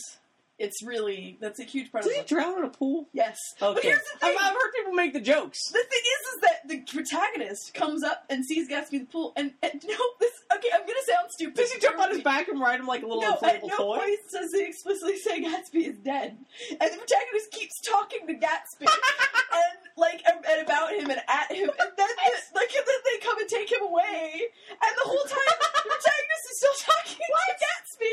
So it, I didn't like writing know- onto his live journal about how great Gatsby is? You I like, didn't know until 20 pages later that Gatsby was dead. I'm like, man, Gatsby sure is being quiet. from one sided And conversation. This is the thing. I am an idiot. Thank God I never became. That was the moment where I was like, maybe I should not become a literature teacher. I can't do I poetry, read that and I didn't see how obtuse that ending is. When you get to it, please imagine teenage Annie going, "Why is it? Why is Gatsby so all, quiet?" all I know about the Great Gatsby is is the jokes Kate Beaton have made about it in her comics. All I know there's something about a billboard for uh, eyeglasses on the back. It says "fuck the jazz I'll be on it. curious to see if you like it because it's basically a bunch of unlikable fuckers. That's what, what I've always heard. And I tried to read in high school. I fudged it. Uh, we it was assigned to us, and I just looked up uh, an encyclopedia entry and just fudged. It shows how well I retain the information that even after reading the entire encyclopedia uh, thing about the book, that I. I still can't remember what the book's about. All I know it is 1920s, about a bunch of rich people. Here's what I can remember from the Great Gatsby, other than the fact that Gatsby apparently is dead and I missed out. There's an egg you want to be on. There's an egg you don't want to be on. There's a yeah. There's an eye doctor with um, when his glasses, and it's a metaphor. And Daisy's a bitch. People on Twitter last night were like making high and Daisy jokes. I think it was Brenda Gatkins. Anyway, um, yeah, that's coming out. Oh, also uh, the, uh, the Rushmore commentary. Owen Wilson, who also co-wrote uh, Rushmore Mhm. before trying to kill himself. Um, he he spends a lot of time talking about how much uh, Great Gatsby influenced his writing on that. So Yeah. that's that's uh, between that and writing up this list and, and seeing that Great Gatsby is being turned into movies, kind of pushing me towards actually reading the book sometime sooner than later. And the last film on our list is Lincoln by J. Joseph uh, Spielberg. Man, um, I'm sad that it's not Liam Neeson because that would have been I amazing. know, I think that would have. I don't know. Well, But let's see. have you seen the picture? No, Like, the he looks. picture that It's someone took it's of Butcher Bill. poor Butcher Bill. He's at a restaurant trying to do his thing, but he's got the Lincoln beard and he looks so. I mean, dude, Which is great because that's the same time he shits talk Lincoln in Gangs of New York, which That's is kind of great, funny that he's on yeah. the other side of this in this Yeah. movie. actor. Um, dude is a good actor. You can't. oh, you know who else is in this movie playing Lincoln's son? Who? Guess. Guess who else would be in a movie this year playing anybody? Joseph Gordon-Levitt? Are you kidding me? I'm dead serious. Plays like Robert Lincoln. Man, Joseph Gordon-Levitt is amazing. Oh, and it's also I think Sally Field is also playing. Uh, you know, she's in, in Spider Man. I think she's playing Lincoln's wife, who went crazy after Lincoln died. Here's what you need to know about Joseph Gordon-Levitt, though. I think he kind of like Liam Neeson is throwing himself into work. I hope so. I'm not saying, No, but no, no. yeah. His brother tragically and abruptly died last year. I think dude is also trying to throw himself into his work. I'm blaming him. He's an work. He's, he's an And he's actor. also He's an to amazing work. actor, and fuck you. Yeah, I'm just saying. I love him in his special face. Who knew that I would be have like total a work crush on the the, the kid from third from Third Rock from the Sun? Did you see the trailer for Lincoln? The like the, the teaser trailer where it shows the birth scene of you know what? There's a moment with Bill where abruptly you realize the thing he's saying earnestly is a joke, and the joke train is pulling out of the joke station. the teaser trailer. It's like all it's all Benjamin Button. It's Jordan Gordon Levitt as a baby. So he got a little beard, a little hat coming out of the vagina.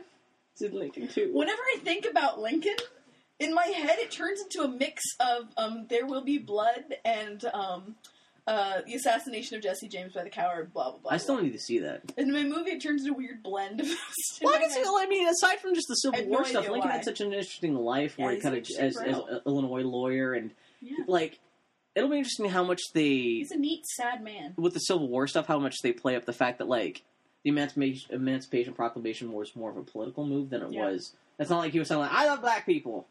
It was it was a little more cynical than that. Not that that's the only reason why you know. No, he was a fascinating and complicated character. And his, yeah, his life was interesting because, like I said, his, his wife was already kind of crazy before he died, and after he died, she went fucking straight to the booby hatch, and he Is had a really sickly Lincoln's son. as a whole. I would assume so. It's called Lincoln. But I don't know. I mean, you know, it's character people like that. It may be Well, probably not from childhood. I would imagine. I mean, it's got to be. I'm assuming it probably goes at least the Civil War to his death. It'd be weird if it didn't. But yeah, the start point. I would assume it starts off with him as an Illinois uh, lawyer, and shows him as going to. Yeah. I don't know. No, that'll be that'll And be trying- interesting. Man, it'll be be- a hell of a double feature to watch Lincoln and The Great Gatsby. Oh, Like, God. it's a double feature. That- America. I'm sure each, each of those movies probably gonna be three hours long. Oh man, also Lincoln will be interesting because it'll be great to see all all the stuffy like 1850s politicians in like this like in Washington and like oh my god, it's gonna be a great like, just as a costume piece. It's gonna be Yeah. fantastic. So that is the last film we know coming out this year.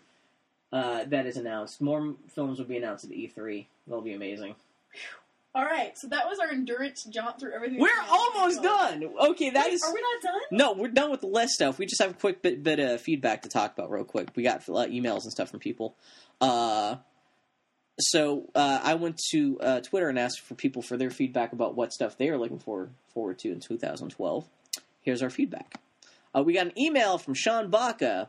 Uh, he- the games he's looking forward to are the possibility of Blizzard's doing uh, three releases in one year: Diablo That's three, cool. yeah, Diablo 3, StarCraft 2, Heart of the Swarm, and WoW Mists of Pandaria. Uh, sounds like Diablo 3 may actually be launching uh, in just two weeks, too. Might be a Yeah, surprise I'm kind of launch. fascinated to see the effects of Uncharted or of, of Diablo three on the industry. And also supposed to be coming out on, on consoles, too. That's kind of Yeah. interesting.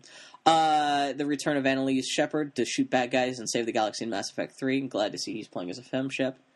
Uh, more ridiculous guns and crazy co-op shooting in Borderla- uh, Borderla- Borderlands 2. Uh, I played some of first Borderlands. It was pretty cool. Also, Darksiders 2, Bioshock Infinite, Prey 2, and Syndicate. Uh, TV wise, he's looking forward to Sherlock. Uh, Sherlock has already started, so the year is off to a flying start. Uh, the the only major things I'm looking forward to is Game of Thrones and Doctor Who. Now, if Paramount would just announce that they are doing a Blu-ray release of Deep Space Nine, dot dot dot, fuck yes, uh, that's got to be coming. Man, Deep Space Nine. Mm. I know, I know. Uh, and for him, uh, film wise, it's Batman and the Avengers are the two big, huge releases I'm waiting for. We'll definitely be seeing Batman uh, at the IMAX in Sydney, biggest movie screen in the world. Now, Dudes, do yourselves a favor, go out and rent Brick and get excited about Looper. yeah, I'm just saying, y'all. and you know, Brothers Bloom, that's cute, but don't Well, no, expect but I mean, too like, much of it. What what he does in Loop, like, if I if he approaches sci-fi the way he approaches noir and Looper and in Brick, I will be. That's I'm just kind of curious to see what Brick cameos also show up in. Uh, Well, Rian Johnson Looper is too. like is like Quentin Tarantino, That's- where he has his team and he like likes to pull up these people and bit parts. I'm curious. yeah, uh, he's a little bit like Wes Anderson that way, where he has his players. I'm just saying people need to be excited about Looper. And Sean Baca's last thing is Brave from Pixar also looks like a winner. And then again, it's Pixar, so that's pretty much a given. Yeah. He is not wrong. Uh, brr, brr, brr, brr. Uh, Adrian J. Wallace wants to thank us for the recent Doctor Who discussion. You really nailed a lot of the problems with the last season. Adrian J. Wallace, you are correct. I like you. Uh, Ainsley Yeager. Oh, that's a great name. Ainsley. I love West Wing. Ainsley Hayes oh yeah. kind of reminds me of that. She was great. Anyway, tons of movies, uh, tons of great movies coming out. I'm interested to see how Hunger Games portrays children killing each other on screen. Oh yeah. Hunger Yeah. Games. I keep forgetting. Hunger Have you read the out. books? No, I'm not. I kind of want to. Yeah. A friend of mine said it's kind of neat. So a friend of mine who's a gay is a gay man, and he was like, I felt like this book was not for me. It was clearly for teenage girls because there are a lot of makeovers. Really? It's, apparently it's like murder makeover, murder makeover, murder. Why is it? People being pulled out from the wild to be in the games? Well, I mean, it makes because they're they're the, like these working districts, and these people are pulled out, and then they have this. They're trained, and part of the training is makeover because they they're going to be on TV. Have you ever seen The Running Man? No. Oh man! Instead of the Hunger Games, people should go watch The Running Man. it's uh, it's it's it's starring Arnold Schwarzenegger. He fight. Oh my! He, he fights a fat man just like Christmas trees. not like not just like Christmas tree. It's a fat guy with lights bulbs all over him. The fat guy gets electrocuted. It's about he lives in the world of like the distant utopia world of 2006, where the world is uh, ruled by TV and reality TV, and Yeah. he gets forced to be part of a. A TV murder mayhem Yeah. live action game. Uh, okay, uh, Daniel Fight, my man in Japan. I love that guy. I am worried The Dark Knight Rises and Bioshock Infinite will be spoiled before I can enjoy them. No more trailers. yeah. Those Yeah. things where I just don't, I want to go into them without a damn shred of knowledge. Dark Knight already shows a little bit too much in its trailer. Bioshock Infinite, I've been on media blackout since. Yeah. The fact that they've been talking about the game already for two years and you still Yeah. don't know what time to use. I'm trying Ugh. not to expose myself to any more Bioshock Infinite, but it's hard because it's so pretty, and all I want to do is look at it all the time. I know. oh. Um. Calamity John says he's looking forward to Death's sweet release. he is correct. um, I Poor Calamity John. Calamity John has been an internet friend of mine for God, oh man, a long time, well over a decade now. And lately, his joke has been like, um, he's made a joke on Facebook about how, um, uh, how he's like, you know, guys, I read Game of Thrones. It's not for me. That's okay. It's one of those things that now people can stop telling me that I need to consume, just like Firefly. Oh, I forgot Which, about that. Everyone was like, "Oh no!" And it's clearly a joke. Like he's like, "Guys, I don't want to watch Firefly," and of course, everyone like it's just a huge chain. of It's hard. It's hard to watch keep on liking Firefly when so, that's so many people's default geek thing, trying to get other geeks into. Yeah. It's like, man, leave the guy alone. He doesn't want to watch Firefly. Firefly's good, but it's not not, not that great to drive someone to fucking kill themselves over it.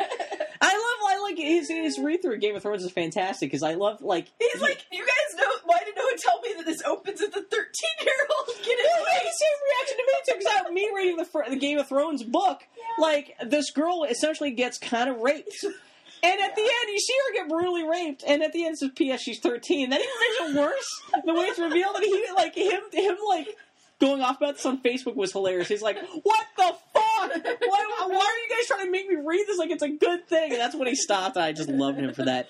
Um, if I had the foresight to do that, I'd probably be a happier person. uh, I hope I don't forget anyone, but we got uh, feedback from one last person. Maxwell Motley says uh, her top two tw- uh, 2012 games are Journey.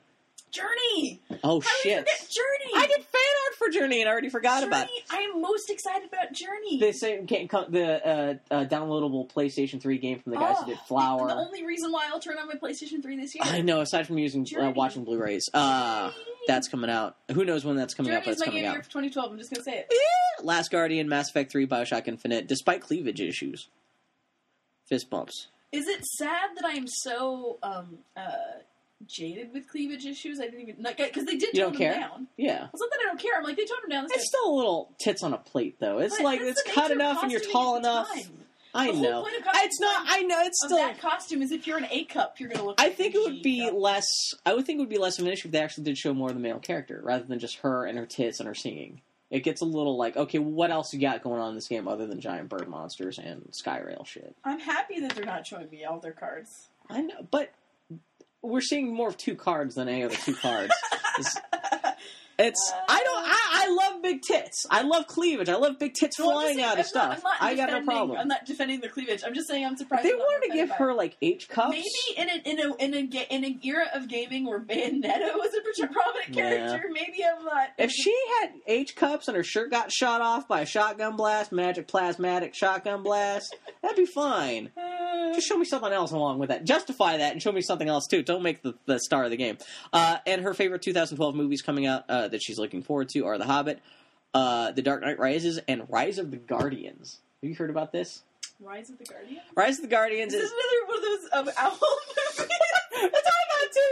The, the Guardians of Woohoo or whatever. No, Rise of the Guardians is a CGI movie coming out this uh, November. It's about uh, Santa Claus, the Easter Bunny, the Tooth Fairy, and a couple other like fa- like Yeah, imagining like characters all teaming together to like fuck up the Boogeyman, played by Jude Law. Oh, really? Yeah, it sounds kind of like a cute idea. Well, it's everyone's, you know. It's like, Yeah. yeah. Let's take all the public, prominently known public domain characters we can. Which ones could they leave out? There's only so many of those characters. You have Tooth Fairy, Santa Claus, Easter Bunny. There's not too many of those characters go Um, around. Krampus. Krampus. Krampus, that'd be great. Yeah, it's what Santa Claus turns into when you piss him off. It's like Wolverine. Uh, yeah, pretty much. Yeah. So, Yeah, uh, 2012. 2012. Oh, you know what? This podcast is. Oh no, it's 20, 2019 minutes long. Oh dear lord, guys. Okay, I'm going to tell you right now. Any of you who have endured and are listening to this point, dear God, um, send us an email. Howdyboyhowdy.org. I will PayPal you five dollars. What? I'm not kidding. Anyone who has endured to this point, What? I will PayPal you five dollars. I'm not kidding. This is bad. We have to stop doing this. We're gonna one day we're gonna have a podcast that's an hour and a half or less. You can PayPal them to I, five I dollars. said I. We get dozens of listeners, at least half of which must be getting to the end of this. So you just you just gave away like sixty dollars minimum. People I don't do that, please. if you're Annie's broke, Excuse me. Excuse me. Of course, I need to save all my money for the um, National Annie Day, which is February second. yeah, you know what? Yeah, If you make it this far, this far, give eighty five dollars so she has a birthday. She's got a birthday coming up in two weeks. No one knows what to get her. Um, but no, seriously, thank you guys to whoever got this far in the podcast. Dear Lord. Uh, you guys are our heroes. Um, What's next week's course, podcast going to be about? We're, we're howdy at boyhowdy.org, boyhowdy.org in general, and boyhowdy podcast on the Twitter. yeah, we're actually getting feedback and emails from people through those for venues, which is fantastic. Yeah, we got our actual first email for at howdy by at boyhowdy.org. Thank you, Sean. Okay, well, we're going to shut up and get out of your guys' way. Thank you guys so much for listening, and we'll talk to you guys Moral next. story: Enjoy 2012. I'm pumped. 2012 is going to be awesome. If we- Yeah. yeah, and we didn't make any end of the year uh, destruction jokes. My calendar. Oh no, I'm going to just share this joke. This this will end on. My dear friend Chase told me that he was going to email his suggestions on what was going to come out in 2012, except he went online and couldn't find Mayan calendar. Wait, I ruined the joke. he, he was like looking at next year's releases and he couldn't find a Mayan calendar, so he gave up.